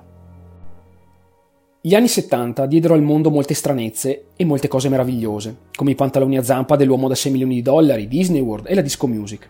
D'altra parte, però, le cose peggiori che gli anni 70 ci diedero furono sempre i pantaloni a zampa dell'uomo da 6 milioni di dollari, Disney World e la disco music. In ogni caso, il maggior contributo che quella decade diede alla cultura pop contemporanea fu sicuramente nel genere fantascientifico. Prima degli anni 70 la fantascienza faceva molta fatica a far presa sul grande pubblico. Anche classici come Ultimatum alla Terra o Il pianeta proibito o 2001 di sé nello spazio non erano certo stati quei grandi successi commerciali da milioni di dollari al box office. In ogni caso, durante quella decade, la fantascienza al cinema fu letteralmente riscritta nei suoi canoni. Una manciata di perle uscirono allora dall'ostrica di Hollywood. Perle come 2002 La seconda Odissea, Dark Star, Rollerball o La fuga di Logan. Ma tutto cambiò nel 1977, quando Star Wars Episodio 4, Una nuova speranza, uscì nelle sale. Il successo della pellicola spinse tutta Hollywood alla ricerca di copioni ambientati nello spazio, causando uno tsunami sci-fi mai visto prima. Ciò non bastasse, come una pallina da flipper, questo nuovo genere sci-fi così improvvisamente inflazionato venne rivisto e rispedito anni luce nel futuro solo due anni dopo episodio 4, nel 1979, quando un regista di nome Ridley Scott riscrisse le regole del cinema fantascientifico con Alien. Basato sul libro di Dan O'Bannon e Ronald Shusett, il film segue le vicende dell'equipaggio della gigantesca nave da trasporto Nostromo, che incontra una forma di vita aliena mortale e aggressiva che si scatena una volta a bordo. Il film fu accolto da un successo immediato e da critiche entusiaste e vinse l'Oscar per i migliori effetti speciali, tre premi Saturn per miglior film fantascientifico, miglior regista e miglior attrice non protagonista, un premio Hugo per miglior film drammatico assieme a molteplici altre nomination. La premessa dell'opera non era totalmente nuova. Schiere di innocenti sulla Terra e nello spazio erano stati terrorizzati da un singolo mol- mostro molte volte in passato. E leggenda vuole che l'idea originale alla base del film di Scott fosse quella de Lo squalo nello spazio. In ogni caso, un fortunato mix di idee innovative, solido storytelling, cinematografia creativa e una produzione grafica e scenografica semplicemente mind-blowing, assicur- assicurò che quel film fosse unico, diverso da qualsiasi altro lo avesse preceduto. Certamente Alien fu un film iconico, un film prodotto che cambiò radicalmente il modo di girare gli horror, i thriller e la fantascienza in generale. C'erano stati altri thriller ambientati nello spazio, ma questo era così crudo e sporco da apparire più reale di ogni altro. A differenza di ogni altro blockbuster fantascientifico degli anni 70-80, in Alien ci furono po- piccolissimi aggiustamenti e scene con effetti speciali girate su schermo verde o blu, come si usava all'epoca. Gran parte del film Alien è ambientato a bordo della Nostromo e le scene all'esterno sono girate nei resti di una gigantesca astronave aliena o sulla superficie del pianeta su cui si è schiantata in epoca remota. Di conseguenza, come nelle produzioni teatrali, gli ambienti erano minimali e quando giri le scene in un setting compatto, ultrareale e retrofuturistico come questo, le distrazioni a livello di storia sono praticamente assenti. Alien è come la pittura, una bellissima opera d'arte dall'inizio alla fine con un occhio sempre puntato a ciò che ci spaventa di più, come le catene sospese, gli spazi ristretti e tutto il resto, come la fredda meccanica, le macchine artefatti industriali sparsi ovunque. Era un film sporco e scomodo, ma bellissimo proprio per questo. Scott fece di tutto per ottenere una scenografia pazzesca e per ricreare un ambiente estremamente realistico che fosse il più verosimile a quello che aveva in mente per il film. Quello della Nostromo era un set autonomo da cui non si poteva uscire senza camminarci a lungo attraverso. Proprio per questo gli attori si sentivano realmente intrappolati al suo interno, potendo così massimizzare le loro performance in ogni scena. Solamente Moon di Duncan Jones e Firefly di Josh Whedon riuscirono molti anni dopo a usare lo stesso stratagemma. Il design mozzafiato dell'artista concettuale Ron Cobb e la sua ricerca assoluta della perfezione ai dettagli non furono i soli elementi che diedero ad Alien il suo incredibile senso del realismo. Attori del calibro di Tom Skerritt, Sigourney Weaver, Cartwright, Harry Dean Stanton, John Hurt, Ian Holm e Yefet Cotto costituivano la crew della Nostromo. C'era il capitano, Skerritt, che sapeva esattamente cosa stava facendo, ma egli non era certo il capitano di astronave alla Star Trek. Egli non era l'eroe impavido che si oppone strenuamente al nemico. Quando prende una decisione, quando sa di dover andare nei condotti di aerazione con il lanciafiamme, non finge neppure di essere felice di doverlo fare. E riguardo a tutti gli altri membri della crew, beh, erano sicuri di ciò che stavano facendo e delle loro capacità, ma per loro si tratta pur sempre e solo di lavoro. La loro non è una chiamata a una missione, non è quello il modo in cui si percepiscono. Nessuno aspira a diventare più di ciò che è in quel momento, ed è proprio questo a rendere il tutto estremamente autentico. Oltre alla sua devozione alle scenografie, Scott spinse al limite il cast per ottenere da tutti i suoi membri la miglior performance possibile. La più famosa di tutte, certamente, fu quella della terribile morte di Thomas Kane. In quella scena tutto l'equipaggio si gode l'ultimo pasto prima di tornare nel sonno criogenico, interrotto a, di, a causa di un incidente imprevisto su un pianeta che portò Kane ad avere un organismo alieno attaccato alla faccia. Senza che nessuno avesse avuto il minimo sentore di ciò che stava per accadere, nel corpo di Kane l'organismo alieno aveva depositato un embrione giù per la gola e durante la cena egli iniziò a tossire in modo sempre più convulso prima che un feto alieno esplodesse fuori dal suo torace, facendo a brandelli i suoi organi interni. Per questa sequenza col chestbuster, Hurt infilò la testa, le spalle e le braccia attraverso un foro nel tavolo collegandosi con un torso meccanico riempito di aria compressa per favorire l'uscita forzata dell'alieno assieme a un sacco di budella di animali. Scott deliberatamente non disse al resto del cast che sarebbero fuoriusciti sangue e budella veri, proprio per provocare reazioni autentiche di terrore e disgusto. E tutto fu girato in una singola ripresa con quattro telecamere. Apparentemente la resa della scena fu tale che Cotto tornò a casa sotto shock, chiudendosi a chiave in una stanza e rifiutandosi di parlare persino con la moglie per parecchie ore. È quell'alieno gestato ed emerso da Kane che si rivelò problematico per l'equipaggio della Nostromo. Una sfida per la vita che iniziò nel momento in cui cercarono di trovarlo e ucciderlo armati solo di armi improvvisate, le uniche a loro disposizione.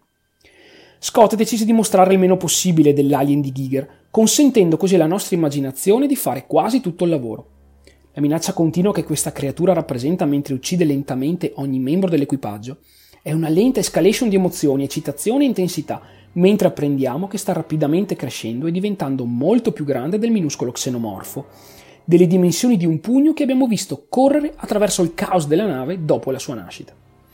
La tensione era travolgente, il momento in cui l'alieno esce dal torace di Kane è perfettamente studiato e scolpito nella nostra memoria collettiva. E all'epoca pare che migliaia di persone in sala si misero a urlare disperatamente, cosa che non si era mai vista o sentita prima.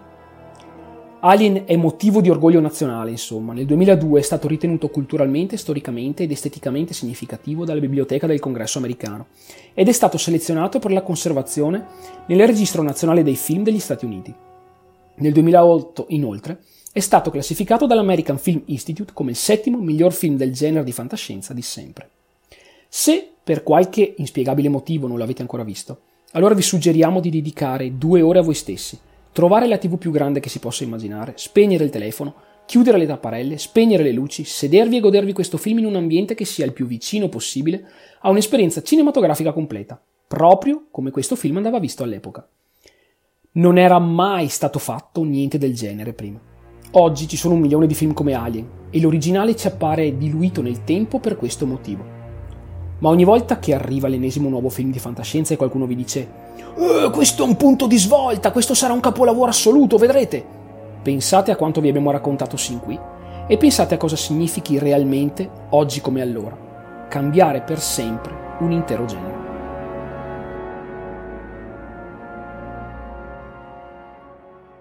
12 anni fa un oscuro viandante è apparso nella nostra galassia, distruggendo la Luna, facendo sprofondare la Terra nel caos. Ciò che sembrava l'alba della fine però si dimostrò invece essere il portale d'accesso al futuro, allo spazio. Materiali alieni, isotopi sconosciuti, cristalli multidimensionali, l'asteroide era letteralmente un tesoro inestimabile. Noi noi siamo gli spazzini spaziali, i minatori, i raccoglitori, navighiamo alla deriva, saccheggiando ogni tecnologia ed espandendo sempre di più ciò che è possibile fare e ciò che è possibile trovare.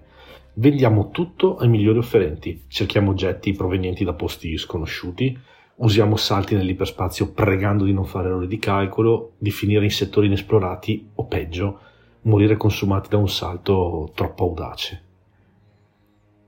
Altri gruppi come il nostro sono letteralmente svaniti nel nulla o si sono accordati con corporazioni vendendo la loro anima in cambio di soldi. Potreste credere che se ne facciano molti? Eh, no, non è così. Firmiamo accordi di riservatezza che hanno come penale il contrappasso. Tutto per avere le spalle coperte e per far sapere che, beh, stiamo facendo quello che la corporazione vuole che facciamo. Tanto alla fine c'è la squadra di sicurezza informatica che può ripulire dalla rete tutte le informazioni più scomode, i nomi che è meglio non siano diffusi. Il problema è che potrebbero con la stessa facilità far sparire anche noi. È un dare avere in cui noi diamo tutto e riceviamo ciò che è ritenuto giusto da parte della corporazione di turno o del cliente di turno. Spesso non veniamo informati sui dettagli, l'importante è portare a termine la missione. Ad ogni modo raccogliamo abbastanza da sopravvivere e a volte sperare un colpo di fortuna non è così male. Magari qualcosa può sfuggire alla corporazione, no? E qualche pirata, qualcuno su qualche stazione potrebbe essere sempre interessato. Ora siamo imbarcati su una nave dal nome un po' inquietante, la Nemesis. Siamo di rientro da una missione e la nostra storia in un certo senso inizia qui, nell'avamposto Senna. Appena arrivati, ancora storditi dal viaggio, mm, non è così facile. È la periferia del sistema solare ad ogni modo, quindi siamo più o meno vicini a casa. L'ultimo viaggio, beh, è stato una merda. L'idea era quella di sbarcare, farci un bicchierino, magari, non lo so, vedere se c'è qualcuno, qualcuna, qualcosa. Purtroppo però la voce robotica del doc eh, non sembra essere d'accordo. Veniamo respinti. Accesso negato, airlock disabilitato, ponte di imbarco disconnesso, recita, con quella voce assettica, scintillante e tagliente, come un detrito spaziale. Via radio veniamo informati di essere stati messi in quarantena. Perché poi? Di aspettare e stare calmi. C'è da crederci. Mm, lo sconosciuto che ci contatta poco dopo ci informa che siamo fottuti e che un plotone di Marine sta per fare irruzione. Beh, che dire. Io non intendo farmi mettere i piedi in testa, di sicuro non sulla mia nave. Poi vediamo. Se volete sapere di cosa sto parlando, beh, questo è l'incipit delle cronache perdute 1, ovvero il libricino di avventura a bivi fatto a fumetto che Awaken Realms ha, eh, diciamo, regalato, non è vero che non è regalato, dato ai propri baker di eh, Nemesis e che è stato seguito da un secondo volumetto interno ad Aftermath che sviluppa ulteriormente la storia, non posso fare spoiler, e infine un terzo volume, Le cronache perdute 3, che è stato posto invece nella scatola di Nemesis Lockdown. Volete saperne di più? In realtà non posso farlo, però se vi è interessato questo piccolo incipit, vi invito a, beh, provarci. Bene, rieccoci di nuovo ragazzi. Because epic is Esatto. epic, un, caro un Jack. po' con la, come dire, con la pelle d'oca, un po' con eh, la, la paura di stare al buio stanotte. sì, eh. Eh, però ecco, eh, questo era un intro. Siccome stiamo, stiamo per trattare di un gioco veramente tematico, dove un sandbox dove l'ambientazione, le avventure, le missioni, le storie che emergono sono completamente immerse in questo tipo di sensibilità, eh, era chiaro che dovevamo fare anche noi un po' di, un po' di intro tematica.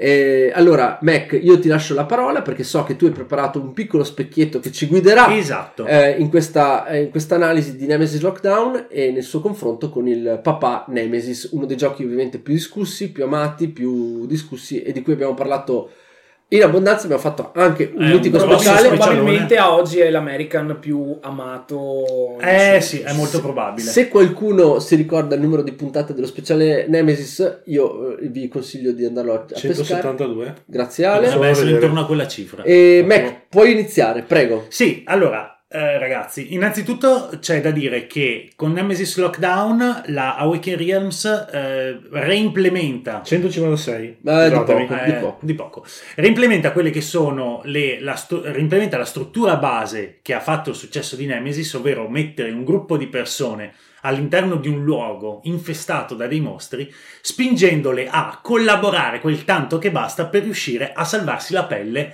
eh, alla fine della partita. Dove eh, Nemesis era ambientato all'interno di una nave spaziale persa nello spazio, eh, classico setting all'Alien, Alien, Alien 1, primo film.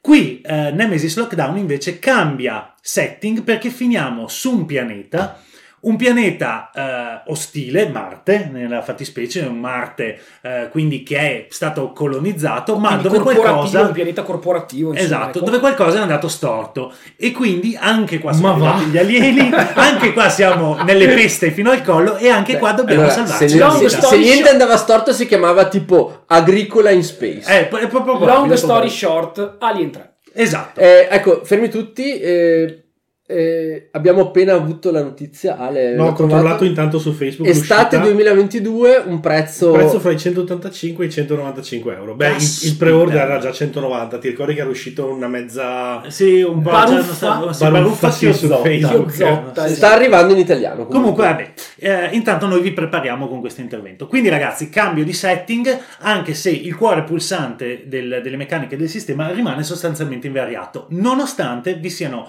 alcune e abbastanza significative modifiche Vai. che eh, aggiungono parecchia carne al Sono fuoco. carico. Allora, io ho preparato questi punti suddividendoli da... eh, allora, posto che in generale le nuove implementazioni mi sono piaciute. Le- ho cercato di metterle in, in scala. Una topotto. Una specie una topotto che in realtà è una to, to 7 perché, perché i punti sono 7 e mm, vi dirò quindi quelli che mi sono piaciuti un pochino meno per arrivare poi a quelli che sono i punti forti I veri della- game changer. i veri game changing Vai, esatto. Mac, vai. allora sono state modificate le condizioni di fine partita eh, dove in Nemesis eh, avevamo bisogno di sostanzialmente eh, il grosso della partita si giocava sulla modifica degli- dei, eh, della mh, eh, navigazione della nave eh, perché c'era chi doveva buttarla dentro O al tutti, sole. o tutti ehm, ghiacciati, oppure fuggiti tutti- con le capsule, con le capsule, Sciolti oppure sole. sciolti nel o sole. o misto,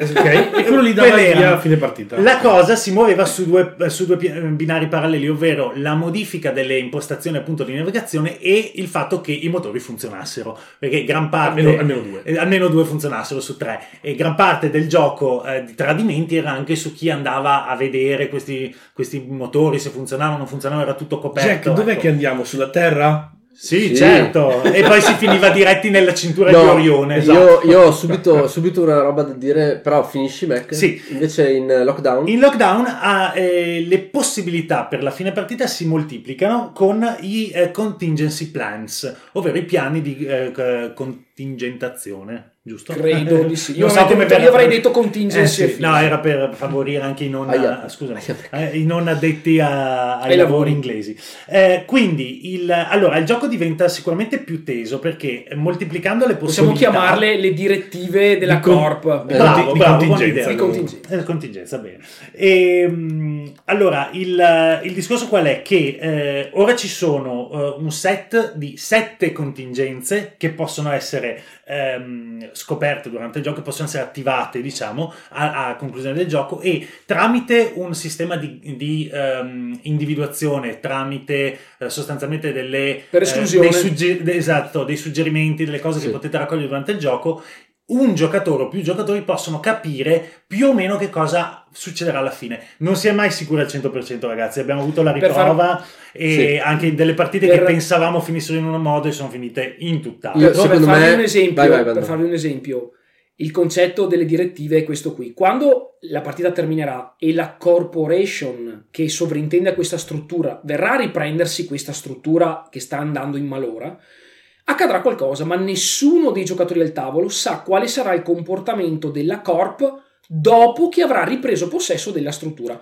Potrebbe condonare a tutti Esatto. la loro colpa e semplicemente risparmiarvi la vita. Oppure bruciare Oppure- tutto. potrebbe, oppure potrebbe uccidere tutti coloro che non hanno un'adeguata conoscenza della materia aliena. Aliena. Oppure potrebbe uccidere tutti quelli che, eh, che ne so, si trovano in una stanza particolare perché quel giorno gli gira così. Il punto è che voi, tra sette, dovete, sapete che ogni giocatore che è al tavolo ne ha una. Quindi ne escludete già il numero di Due- il Cluedo. Il Due, Cluedo esatto, Per certi due, sì. due si trovano nella stanza centrale e eh, l'ultima, che è l'unica che verrà eseguita e non, e- e non è intercambiabile durante la partita, viene posta vicino alla track del tempo all'inizio del gioco. Quindi quella è l'unica che verrà eseguita alla fine. Ecco, E voi vivete con l'ansia, l'ansia mostruosa che al- alla fine, anche se avete fatto tutto da Perfetto, Dio, tutto bene. comunque verrete sterminati perché sapete troppo poco, perché sapete troppo, Secondo- perché posso dire, così va- o colà. secondo me, lo dico qui, la butto lì. Vittoria totale per lockdown. Su questa roba qua Allora, ci hanno preso alla grande. Questa secondo cosa, me. allora, eh, io, Io non l'ho giocato, vi sto odiando. Eh, Ale, cioè, non riesco no, neanche a perché, descrivere perché è super, cioè, è una cosa super dritta. Cioè, tu vuoi investire tempo, energie, rischiare di morire per avere le idee più chiare su quello che succederà alla fine? Puoi farlo. Siccome in questo gioco non hai il controllo quasi di niente, no. Almeno su quello puoi dire. "Mm, Allora, devo dire una cosa, il concetto di raccogliere la conoscenza, cioè di scoprire la cosa, è bello perché eh, si innesta anche su un altro punto. In realtà, mh, qua sgombero il campo, ehm, in realtà a me queste cose sono piaciute perché sono delle belle invenzioni, ma eh, hanno inserito un ulteriore layer di complessità, eh, o meglio, di eh, spaesamento per il giocatore che eh, rende meno immediato il concetto di ok, sto facendo veramente qualcosa per salvarmi la vita, ok? Eh, Eh, rispetto so. a Nemesis, dove comunque ti sentivi un po' più, hai pochissimo controllo, ma almeno hai un pochino più controllo perché le cose da fare per Sì, navigazione e motori. Ecco, sono Qua meno. di più. Qua ragazzi Eh. potete andare nella camera di bernamento, potete andare a prendere il rover, dopo bunker. e andare nel bunker so- sopra la superficie. Cioè ehm, potete prendere i pod con cui si scaricano Lo le so, merci e so. sperare che non esploda mentre viene sparato. Lo so, aria. però c'è anche questa cosa che tu puoi. È molto bella, Puoi eh, cioè. farlo. Cioè, secondo me ci sta. Infatti, Cioè, io- la seconda cosa che il secondo punto che ho messo Vai. allo stesso livello di questo è proprio l'acquisizione della knowledge, ovvero la conoscenza della minaccia aliena. Qui cambia rispetto a Nemesis perché eh, in lockdown c'è molto più carne al fuoco, ovvero eh, ogni personaggio può avere un certo grado di conoscenza della minaccia aliena che determina anche le famose debolezze attive dei, eh, degli Ok, alieni. Ti faccio la domanda io, non avendolo giocato ti faccio la domanda. Su Nemesis normale tu puoi indagare le uova, ad esempio, Esatto. o le carcasse per trovare tre, eh, diciamo, difetti, Difetti, dell'alieno, esatto, debolezze. Eh, ok? debolezze. Hai uova, Devi cadaveri portarle umani, laboratorio, portarle in laboratorio e analizzarle. Sì, Quindi esatto, devi far funzionare sì, la sì. stanza, Sì, sì, sì. devi fare un mare di roba. No, è più semplice il lockdown. Qua è più semplice. Sì. È più semplice, però c'è molta più roba che tu- da Sì. cui tu puoi attingere Ok. questa Eh, conoscenza. Figo, anche qui, figo. secondo me, win, win, win qua. E Perché nell'altro gioco, secondo me, era impossibile. Cioè, nell'altro, ora che facevi tutto, Allora- anche considerando che magari uno ti vuole ammazzare, uno ti, vuole ti dico chiudere la verità, lo facevi solo se ce l'avevi come obiettivo, Esatto. altrimenti al 99% e questo non lo facevi in, mai. Calma. real- in realtà, in Vai, realtà- vai, Mac, dopo, dopo ti faccio in realtà questa è anche secondo me un po' la eh, pecca tra virgolette di eh, lockdown, cioè ovvero se io non sono interessato alla knowledge per qualche motivo ehm, non la faccio, non la perseguo. No, occhio perché c'è la contingency Certo. che uccide tutti quelli che non hanno Che non almeno hanno un certo 4 livello di di- knowledge. di knowledge, Vuol però- dire che l'hanno fatta apposta perché nel primo tu te ne fregavi, nessuno portava mai niente in laboratorio perché Esatto, dicevi, era "Ma sì". troppo difficile, Invece qui tu puoi non farlo e vivere sereno. Poi arriva la corpo e dici: Eh, certo. Cosa sai degli alieni? Niente, boom, e ti Ah, ma fa parte, fa parte del rischio che ti prendi. La cosa bella, però, è che ho molto apprezzato è che appunto le source di questa knowledge, eh, i modi che hai di ottenerle siano molto più variegati rispetto a Nemesis. E questo è secondo me un grosso passo avanti perché puoi andare in- a eh, fare Sì. le ricerche nei Sì, computer, eh, per prendere i cadaveri, insomma, c'è parecchia, Esatto. parecchia roba da fare. Ok. E, mm, Ah, ecco, No, ecco, e l'altra cosa importante, ragazzi, è che nel primo capitolo le debolezze degli alieni, una volta che erano attive, erano attive per tutti. Fine. Ah, sì, questa- Se l'alieno era figo, fotosensibile, tutti i giocatori al tavolo Lo guadagnavano questa roba. Invece, adesso no, adesso le debolezze sono note solo a chi ha un certo grado di conoscenza. quindi valgono solo Quindi per il l'alieno è fotosensibile per chi lo sa, Eh ma sì. per te che non lo sai, l'alieno non Ecco, è questa, questa è una cosa galattica. Questa è galattica perché tu sapendolo gli arrivi, gli punti la torcia in faccia. Anche se giochi in modalità full cooperativa? Certo. Non esiste Non esiste, Non non esiste in- No, No, no, allora ci Beh, sono ma- le, beh, fermi ci sono le regole per Sì, giocare full cooperativo. però- Noi abbiamo giocato solo in modalità classica. Ok.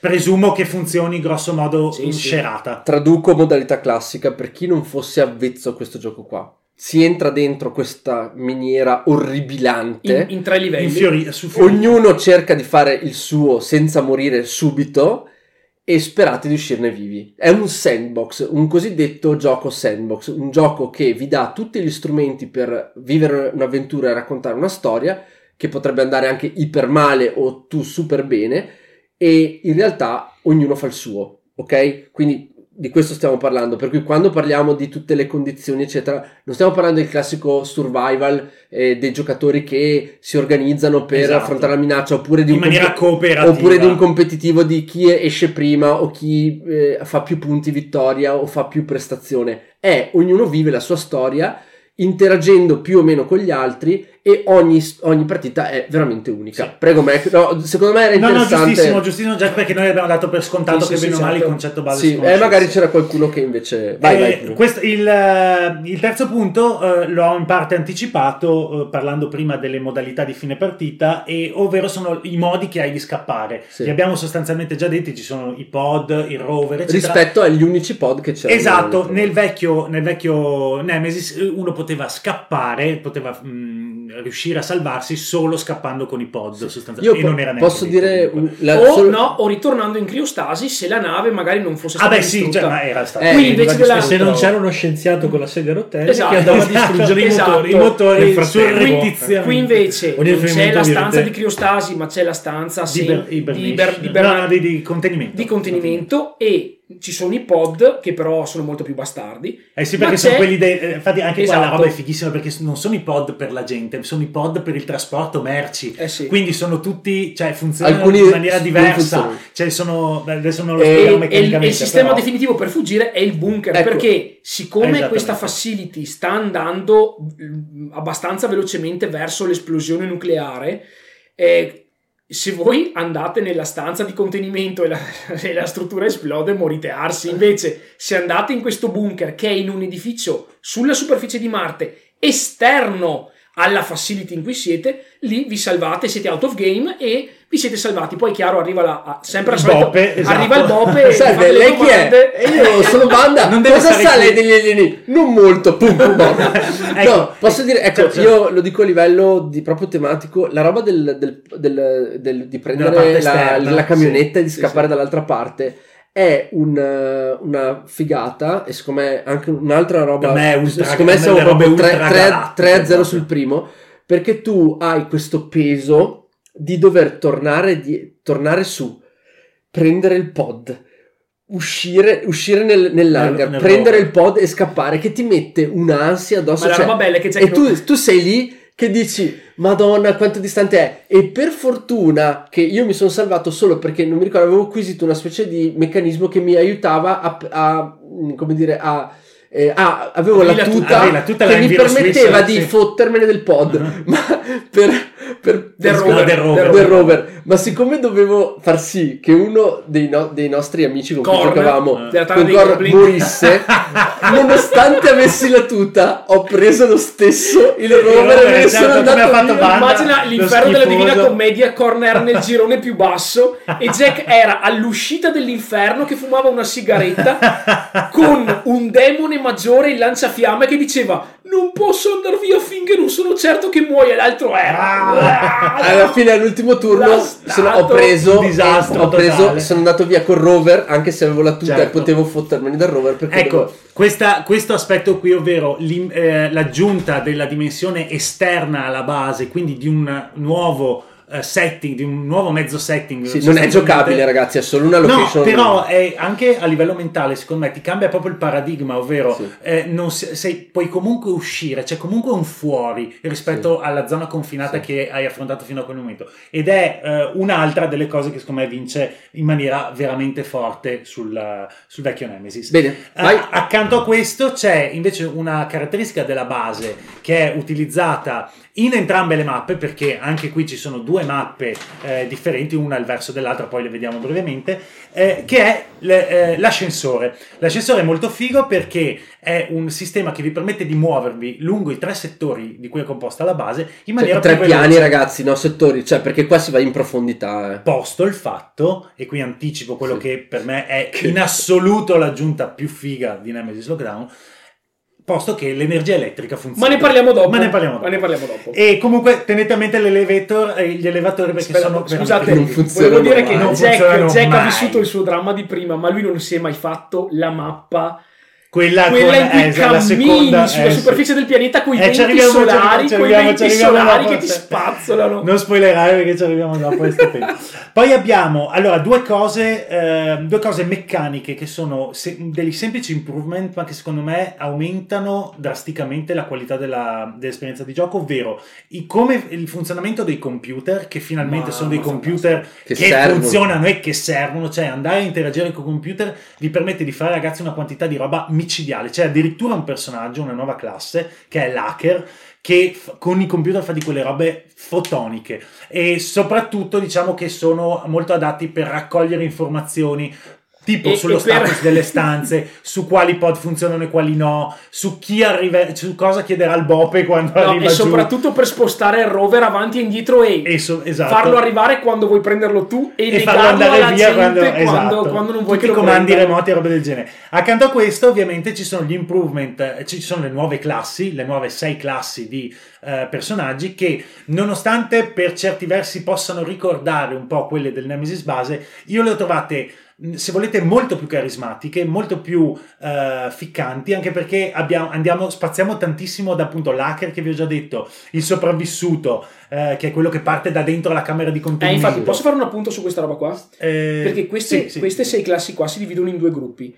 Ci sono quattro di loro che sono proprio degli operatori della facility. Bravo, bravo. che non hanno la minima idea di che cosa sta succedendo. Loro a un certo punto vedono che tutto va in blackout e dicono: Abbiamo Cosa sta problema. succedendo? Erano tipo in mensa a mangiare, quindi hai il sentry, il quindi la sentinella, il janitor che è praticamente il meccanico, l'hacker, l'addetto ai computer. La xenobiology. Poi gli altri due, che sono la Brat e la Survivor, La Survivor, sì. sono invece quelli che sono sopravvissuti agli eventi del primo Nemesis e che hanno, come Ripley quando arriva su Fiorina 161, hanno già mangiato la foglia Eh sì, eh. e appena capiscono che cosa sta succedendo e vedono che arriva il blackout e che sta andando tutto in si merda, intagliano. si aprono le porte della loro stanza di contenimento, questi escono, sono disarmati e devono andare in giro, ma sanno già che cosa, che cosa sta Cosa succedendo. Infatti la loro knowledge base parte più alta rispetto a quella degli altri quattro personaggi che invece erano normali addetti alla manutenzione della- e alla sorveglianza della facility che partono da un luogo to- completamente opposto ai sopravvissuti perché giustamente mica partono in prigione però sono completamente disorientati perché eh, non sanno Certo. che E E cosa anche, e anche questo è molto tematico Bellissimo. e aiuta tantissimo l'immersione. In generale, comunque, devo dire che le nuove classi io ne ho provate tre, mi pare, e sono, sono tutte molto ben fatte, molto interessanti. Complessivamente, secondo me, di più rispetto a quelle Meccanicamente- Hai presente il Shining? L'odio crescente.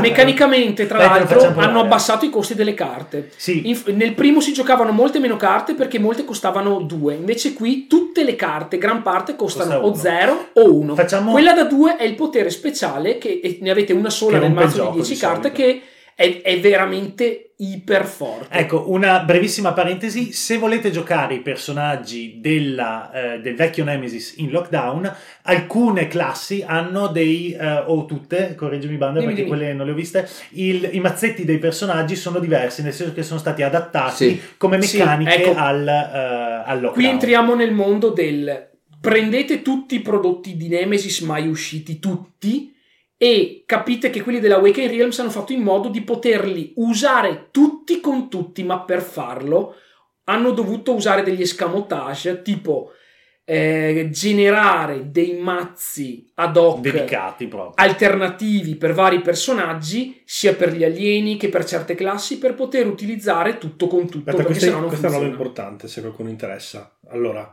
ci sono i mazzi nuovi per le classi del vecchio Nemesis?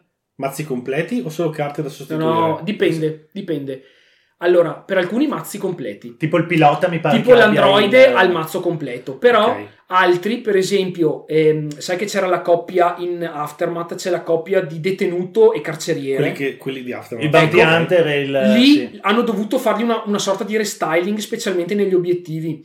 Eh, non sono più in copia, fanno delle altre cose, hanno dovuto praticamente cambiare proprio dei pezzi di carte, di meccaniche, di abilità Sì, di... ma tu vai a prendere solo la miniatura dal vecchio No. Nemesis? Devi, pre- no. Devi Tu prendere tutto il Sì, materiale? perché negli stretch goals di Ok. Nemesis Lockdown loro hanno pubblicato sos- tutti i sostitutivi per tutte le classi del gioco vecchio Ok. e di Aftermath per nel giocare lockdown. in lockdown Ora, perché il lockdown ha delle Bisognerà vedere cosa fanno, Ok. se, se lo fanno anche retail. Comunque sappiate che di base in teoria è possibile giocare le due cose.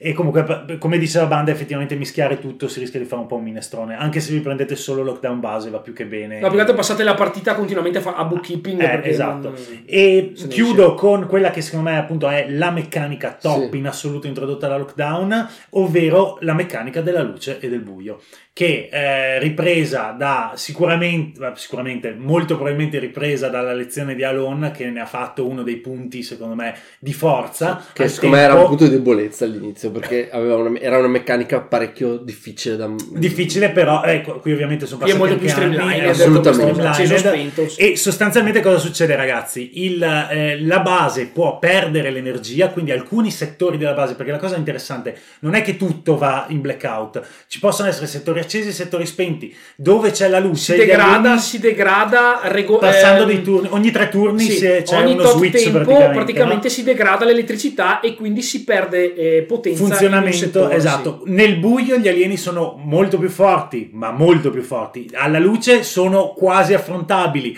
Ci sono tutta una serie di meccaniche che girano attorno a questa, a questa logica qui che eh, rendono il gioco ancora più emozionante e ancora più eh, strong Volevo dire, volete dare, volete che diamo delle- dei giudizi som- abbastanza sommari, delle cose Giustizia abbastanza sommaria. Allora, per- forti? Vuoi iniziare tu, Banda? Sì, guarda, ti vedo quanto, facciamo- io, io sono la The Terror, io sono il Sì, sì, lo rompighiaccio. Per quanto mi riguarda, a parte il setting, perché Che è meno bello, onestamente. L'astronave persa nello spazio all'Alien 1 vince 10 a 0 sulla facility di Alien 3. Magari 10 a 0 no, però Sulla miniera... Sulla Miniere, miniera. esatto sono miniere corporative tutto il resto di questo gioco è un netto passo in avanti rispetto al gioco base.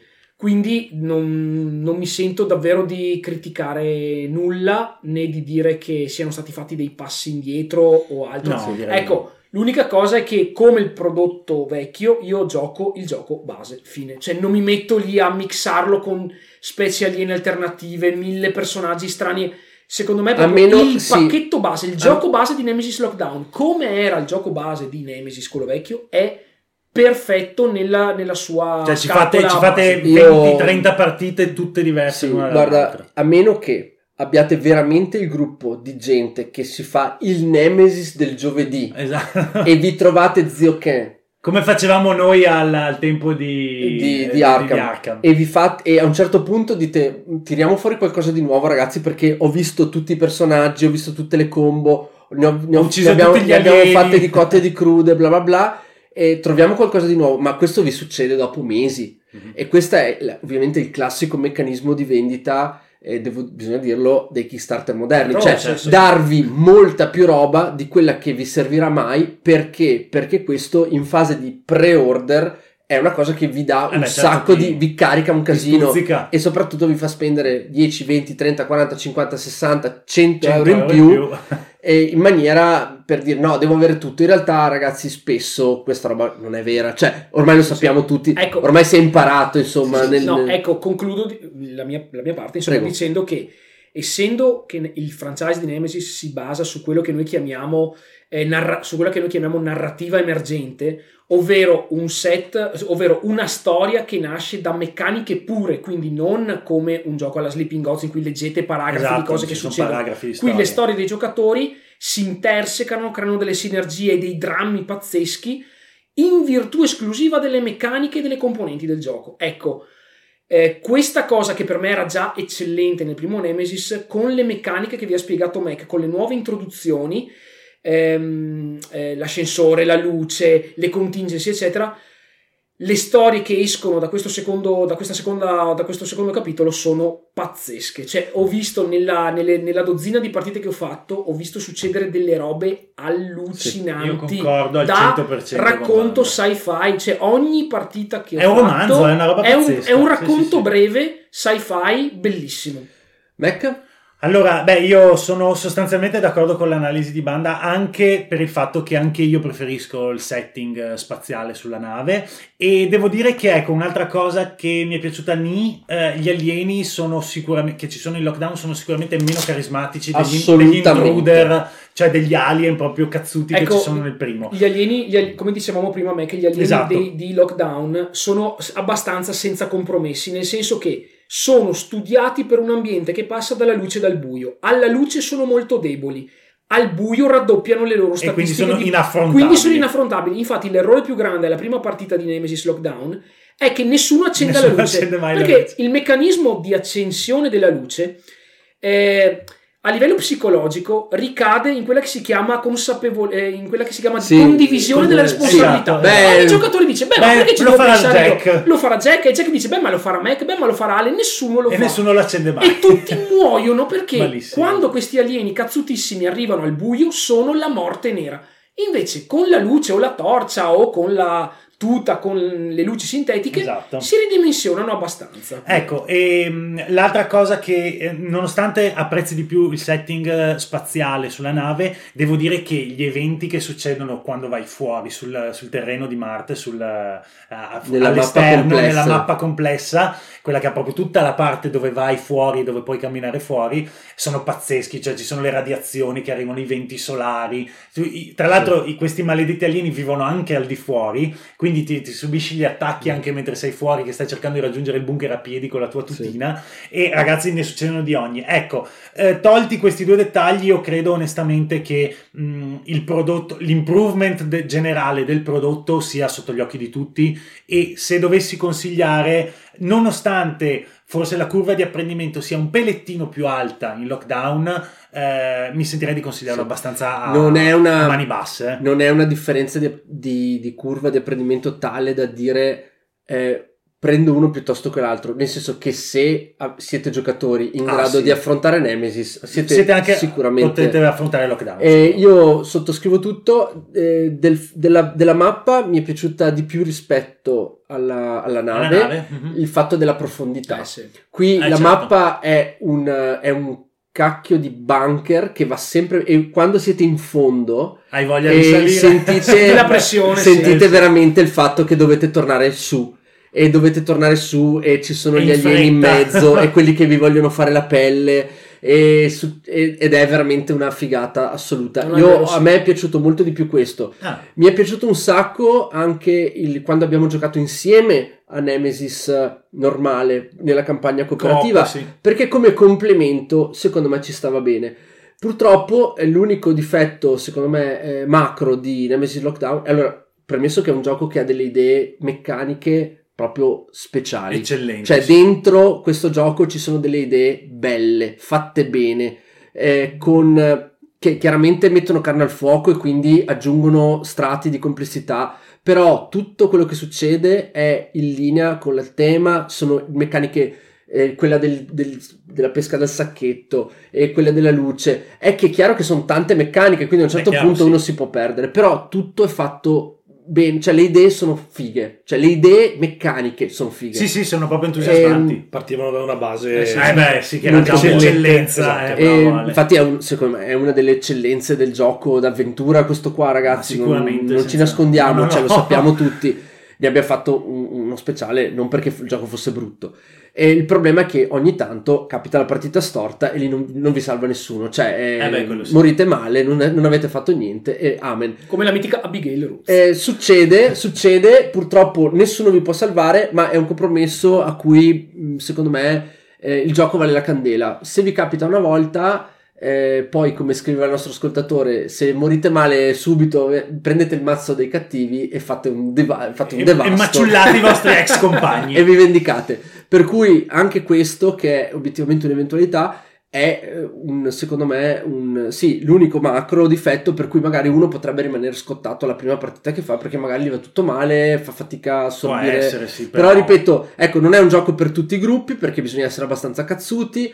Eh, assolutamente in ling- se dovete giocarlo in inglese, tutti in super mega bolla con la lingua, altrimenti aspettate l'edizione di cranio. E per chiudere eh, i miei giudizi, assolutamente gioco base, andate avanti mesi Ma e quando siete stanchi. Ci sarà già il nuovo- la nuova stand alone. avete- Esatto. o ci sarà un altro, un altro mega gioco da giocare. Come sandbox è spettacolare e veramente un gioco con tante cose dentro, ma tante belle, belle idee.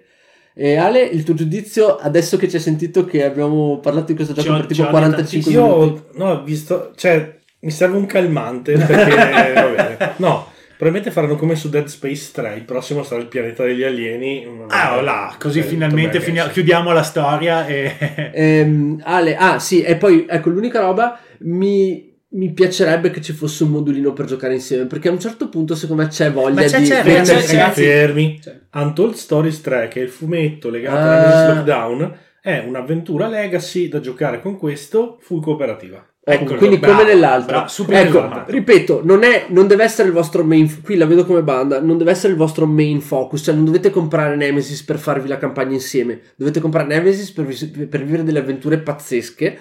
Dopo un tot che morite male dentro le Giochiamo profondità, vi fate anche se esatto, giochiamo insieme la, la storia. campagna. Che tra l'altro è una storia bellissima. Comunque, di base, scusatemi, nel- nella scatola base Una già è possibile Ah, giocare cooperativo. Ci sono un set di obiettivi apposta per giocare full cooperativo. Trovate in fondo al manualetto. Perché anche, ogni tanto è anche bello dire: ci Dai, sta. tu, fa- tu fai quello, io faccio questo, senza che tu sappia benissimo che, Che qualcuno ti, ti pugnalerà le costole. Però- poi, tanto poi il bop arriva lo stesso. Eh sì, sì, esatto, arriva. Esatto. Bene, chiudiamo l'episodio di oggi con una campagna, non una, una campagna Game È Found. una campagna GameFound, dato che abbiamo parlato di Awaken Realms, perché non continuare a parlare di Awaken Perché Realms? no? Tanto non ci pagano. Per Esatto, con il loro Tamashi, che è, Ok. allora, io ho guardato, in teoria si tratta del- di un termine eh, giapponese barra tibetano, perché Ah, sì. in realtà è giapponese ma deriva dal tibetano, che significa anima, poi non so se è vero, quindi alzo le mani e... Va bene. Chiederemo. Tanto arriveranno sicuramente, arriverà la polizia Sì. del, De- de- de- del del tibetano, tibetano, che- tibetano, che esatto,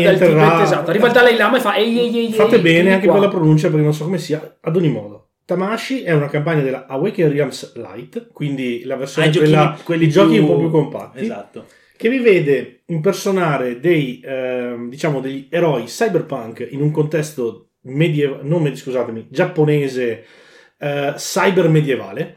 E lo so, eh, suona Ok. strano, Beh, in è realtà così. posso ok? dire, scusami Ale, no, in realtà non è così strano perché il cyberpunk Sì, cyberpunk deriva dall'evoluzione dal- del concetto giapponese tipo di Zaibatsu, quindi tu hai la, Esatto, la- ci la- sono i samurai, quindi Esatto, Sì, sì, sì, sì, hai gli Street Sam, insomma, ecco, è Ecco, quel tipo di evoluzione. E eh, essenzialmente si tratta di un titolo ehm, che vi fa vivere un contesto post-apocalittico cyberpunk in questa ambientazione giapponese, al- guidando dei personaggi che eh, devono sviluppare una storia delle quest, affrontare boss, un cooperativo molto particolare che andrebbe analizzato un po' in profondità perché di fronte a una scatola di una bellezza eh, abbagliante. C'è veramente un gioco sotto perché in teoria l'hanno presentato come un gioco semplice però sapete che la Weekend Ale, Games di- dimmi tutto che voglio sapere se mettere No, pledge o cioè, anche Nemesis non è un gioco complicato, è che c'è tanta roba. Eh sì, no. esatto. Sì, sì, sì. quindi questo è semplice perché c'è un po' meno roba o perché è veramente un, un giochetto e adesso lo, lo affrontiamo insieme Vai Ale. Bene, 3, 2, 1, Ale, questo è? Tamashi Bene, lo faccio dire a te così non mi prendo il bashing io. Un mondo post-apocalittico cyberpunk che vi vede catapultati in quello che è il Giappone, eh, in un Giappone sci-fi.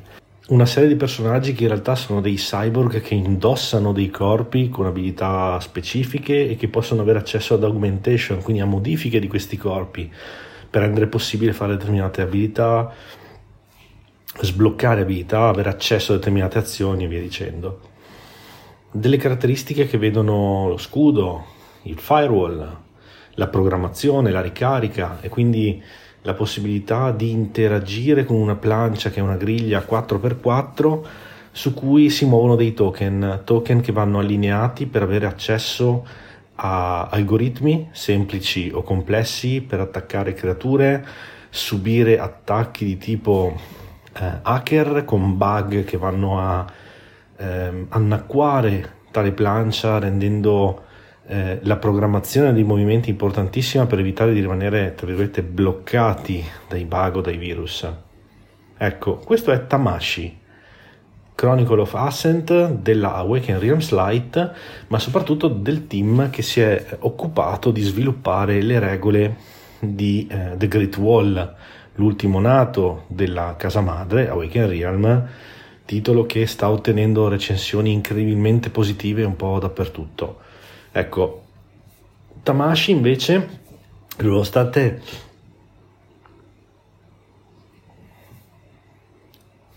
Tamashi invece, nonostante un'estetica, una grafica che richiamerebbe giochi forse molto più grandi e complessi, è catalogato come puzzle game di tipo narrativo a scenari, una campagna eh, in un certo senso che vi vede impersonare questi, questi cyborg per l'appunto alla ricerca di non si sa bene cosa eh, e non si sa bene perché, lo scopriremo soltanto attraverso il gioco. Di cosa stiamo parlando? Perché su GameFound è approdato questo progetto? Beh, GameFound è la, il sito di crowdfunding creato da Waker Realms e che ormai sta ospitando tantissimi titoli. Nato inizialmente come sistema di pledge manager per Kickstarter, in realtà ormai ha assunto la forma di concorrente di Kickstarter, rendendo possibile accesso, l'accesso a giochi soprattutto per case europee, polacche in particolare, ma in realtà ormai si è aperto anche a moltissime case americane che lo stanno sfruttando sempre di più. Tamashi eh, è un, per l'appunto una raccolta fondi lanciata da Waken Realms Light con due livelli di pledge, il Cyber Pledge da 102 euro che vi vede appunto avere accesso al gioco comprensivo di miniature e quello il Core Pledge invece con il gioco senza le miniature ma con gli standees di cartone a 66 euro. È un gioco Tamashi che ehm, dicevamo è un puzzle game perché Iniziate lo scenario, create un setup con una mappa modulare formata da esagoni, ovviamente randomica e setappata secondo le di, disposizioni del, dello scenario in corso. Ognuno prende il, il, proprio personaggio, un corpo a cui sono abbinate abilità e via dicendo, e eh, questa griglia 4x4 su cui andremo a posizionare dei token pescati da un sacchetto. Durante l'evolversi della partita noi eh, esploreremo le sezioni modulari della mappa, andremo ad interagire con essa attraverso la programmazione, adesso ci arriviamo, combatteremo contro nemici sempre più potenti a seconda dell'obiettivo della quest che stiamo completando per lo scenario in, in corso. Cos'è la programmazione? Una delle fasi della partita è quella della programmazione, cioè eh, noi disponiamo, da, pescando da un sacchetto, un certo numero di token sulla nostra plancia, sulla nostra griglia 4x4 e attraverso il nostro valore di programmazione andiamo a spostare questi token ottenendo degli algoritmi che sono praticamente delle sequenze di eh, forme e colori.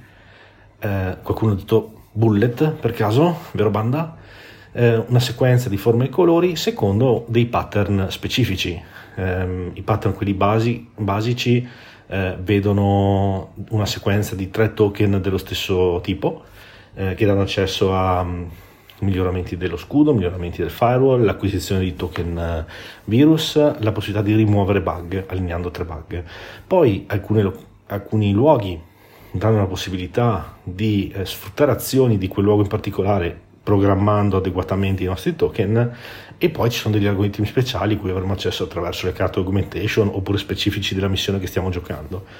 Quindi noi dobbiamo ehm, creare il nostro, fare il nostro a livello di programmazione, dopodiché ci sono le azioni invece tradizionali, da una a tre azioni che potremo sfruttare durante il nostro turno, che ci permettono invece di muovere, interagire con la mappa, interagire con il contesto via dicendo. È un gioco quindi mh, mm, che vuole dare il creare una narrativa attraverso gli scenari sfruttando delle meccaniche più da puzzle game, da pianificazione in un certo senso, poi ovviamente dipende tutto anche dal sacchetto che andremo a creare. Ci sono 10 scenari nel pacchetto base, ci sono ehm, delle 4 plance giocatore, 16 body token, cioè 16 diciamo, personaggi giocabili. I, body non sono nient'altro che le, le, um, le, classi che possiamo utilizzare durante il gioco e avranno accesso a determinate abilità, determinate caratteristiche. Infine c'è la possibilità di eh, esplorare un mondo particolare, un'altra di quelle creazioni della Waking Realms decisamente fuori dagli schemi come Lord of Hellas, Lord of Ragnarok, quindi Tinted Grail, quindi mo- narrativamente molto intense che vanno scoperte viaggiando ad esempio in Tainted Grail attraverso un grande libro di avventure, in questo caso attraverso delle carte che compongono gli scenari che stiamo giocando. Ci sono eh, le iCard, ci sono carte esplorazione che ci metteranno di fronte a delle, degli eventi che vanno, andranno risolti, a delle sequenze di algoritmi che andranno ottenuti sulla nostra plancia per risolvere, tra virgolette, quell'evento in particolare. Ci sono le carte fazione che sono importanti perché eh, rappresentano in un certo senso eh, ciò che ci troveremo un po' ad affrontare o a gestire durante la partita, eh, infine c'è una componentistica che si presuppone sarà di grandissimo pregio. Una particolarità è che intanto la VAT è inclusa nel prezzo, c'è ovviamente da pagare la spedizione, ci sono degli stretch goal che stanno venendo sbloccati attraverso la campagna, eh, personaggi aggiuntivi, eh, token in acrilico al posto, ad esempio quelli dei danni, al posto dei token di cartone, abbiamo nuovi nemici, AI e nuove tessere della mappa, abbiamo ehm, dei, degli scenari specifici del, eh, da giocare, delle avventure specifiche da giocare, quindi varie cose che sono andate via via ehm, arricchendo la proposta iniziale del gioco. È un titolo Awaken Realms a tutti gli effetti, c'è tutto quello che vi potreste aspettare da un gioco di questa casa. Ver- vale veramente la pena. Allora, Awaken Realms fino ad ora, anche con giochi che io mh, mm, ho tra virgolette un po' accantonato, tipo The Great Wall, che non mi aveva entusiasmato durante la fase di campagna, soprattutto a causa di un regolamento che era parziale, eh, per non dire incompleto, e che quindi non mi regalava nulla che mi facesse presupporre sarebbe stato invece il gioco che pare essere, io non l'ho ancora provato ma ce l'ho nella lista, nella lista delle cose assolutamente da intavolare più presto, eh, Awaken Realms raramente sbaglia. L'abbiamo visto, lo stiamo notando, anche giochi che sembrano imperfetti in realtà non lo sono, ma eh, si sviluppano, eh, si nutrono di, della creatività di questo team che effettivamente ogni anno confeziona qualcosa di nuovo. Continuano ad esserci enormi problemi di approvvigionamento. Di sicuro Awaken Realms non è eh, molto celere nel rispettare le consegne programmate, giochi dovete aspettare anni, mi raccomando se ci sono due wave fate in modo di fare di partecipare a entrambe, non ordinare tutto in un'unica wave perché altrimenti mentre gli altri giocano voi aspetterete altri due anni prima di mettere le mani sulla vostra copia. E che esatto possiamo dire? In Tamashi in particolare, a livello di regolamento e i video di gameplay che ho potuto eh, osservare mh, tramite Rado, sembra effettivamente un gioco interessante. Ancora eh, da scoprire per certi punti di vista. Il team pare ci stia lavorando già da due anni, anche se nello sviluppo dei gameplay, soprattutto quello di Rado, eh, la sequenza sembra abbastanza confusa. Non so se per colpa di Rado, perché vabbè, a volte è abbastanza confusionario quando deve creare i, i playthrough eh, o se effettivamente per un regolamento un po' clunky, un po' farraginoso al momento, però di sicuro ha molto fascino, dovuto anche e soprattutto dall'ambientazione. Spenderei 102 euro più spedizione? Probabilmente no, però la versione con gli standees ammetto mi intriga e abbastanza insomma da eh, metterci l'obolo, quindi da, da, da rischiare tra virgolette. È un gioco che sicuramente ha, soprattutto grazie all'utilizzo del sacchetto, delle affinità con Bullet, questa sequenza di pattern da creare muovendo token su una griglia, ehm, abbinando forme e colori, mi ha ricordato un po' Bullet, gioco che io non ho apprezzato granché, um, ma che ammetto ha un certo fascino, continua ad avere un certo fascino. Eh, questa componente mi intriga tantissimo e vorrei capire se poi è un semplice gimmick buttato là o se ha un senso nello sviluppo del gioco. Di sicuro non credo mi farò scappare nuovamente un titolo della Weekend Realms dopo ehm, il dispiacere di non aver pleggiato The Great Wall. Detto questo, Awaken Realms Light è la, la sorella di Awaken Realms, eh, la sorellina, chiamiamola così, eh, che è iniziata come un team dedicato a creare giochi compatti, più accessibili o comunque meno... Non, non voglio dire ricchi, perché non è così, in realtà se guardate la composizione sia a livello proprio di puro peso del gioco, puro contenuto della scatola, ma anche a livello di idea di base non è affatto un gioco banale, non è un family, ok? però diciamo un gioco più accessibile per un pubblico che si era abituato a titoli molto ampi, molto intensi, molto eh, mondi, interi mondi, perché Heatherfields eh, per un direct integrate sono letteralmente interi mondi, ecco, in questo caso non, non, è così, è un contesto, non è un mondo vero e proprio. Ecco, eh, quindi Awakening Realms Light si pone l'obiettivo di creare magari eh, universi meno giganteschi, ma comunque ehm, popolati, non dico verosimili, ma giocabili. E vediamo se saranno in grado effettivamente di farlo con Tamashi.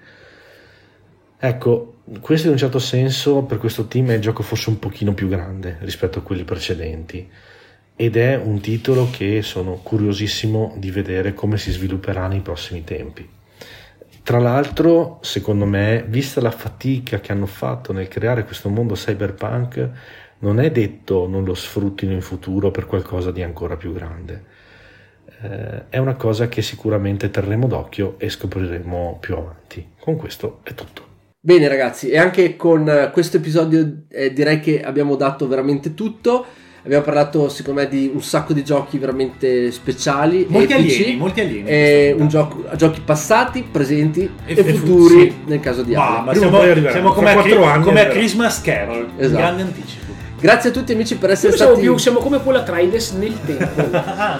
Grazie a tutti amici per essere stati qui con noi anche questa settimana. Un saluto da Jack. Uno da banda. Uno da Mac. E uno da Ale. Grazie amici e come sempre Ci vediamo dall'altra parte. Ciao a tutti. Ciao, ciao, ciao, ciao. Mi manca la balla like. Devo recuperarla, mamma fatto like. Sì, no, scusami, il Comunque Jack, La chitarrina piccolina. Formula di A 47 pezzi qua.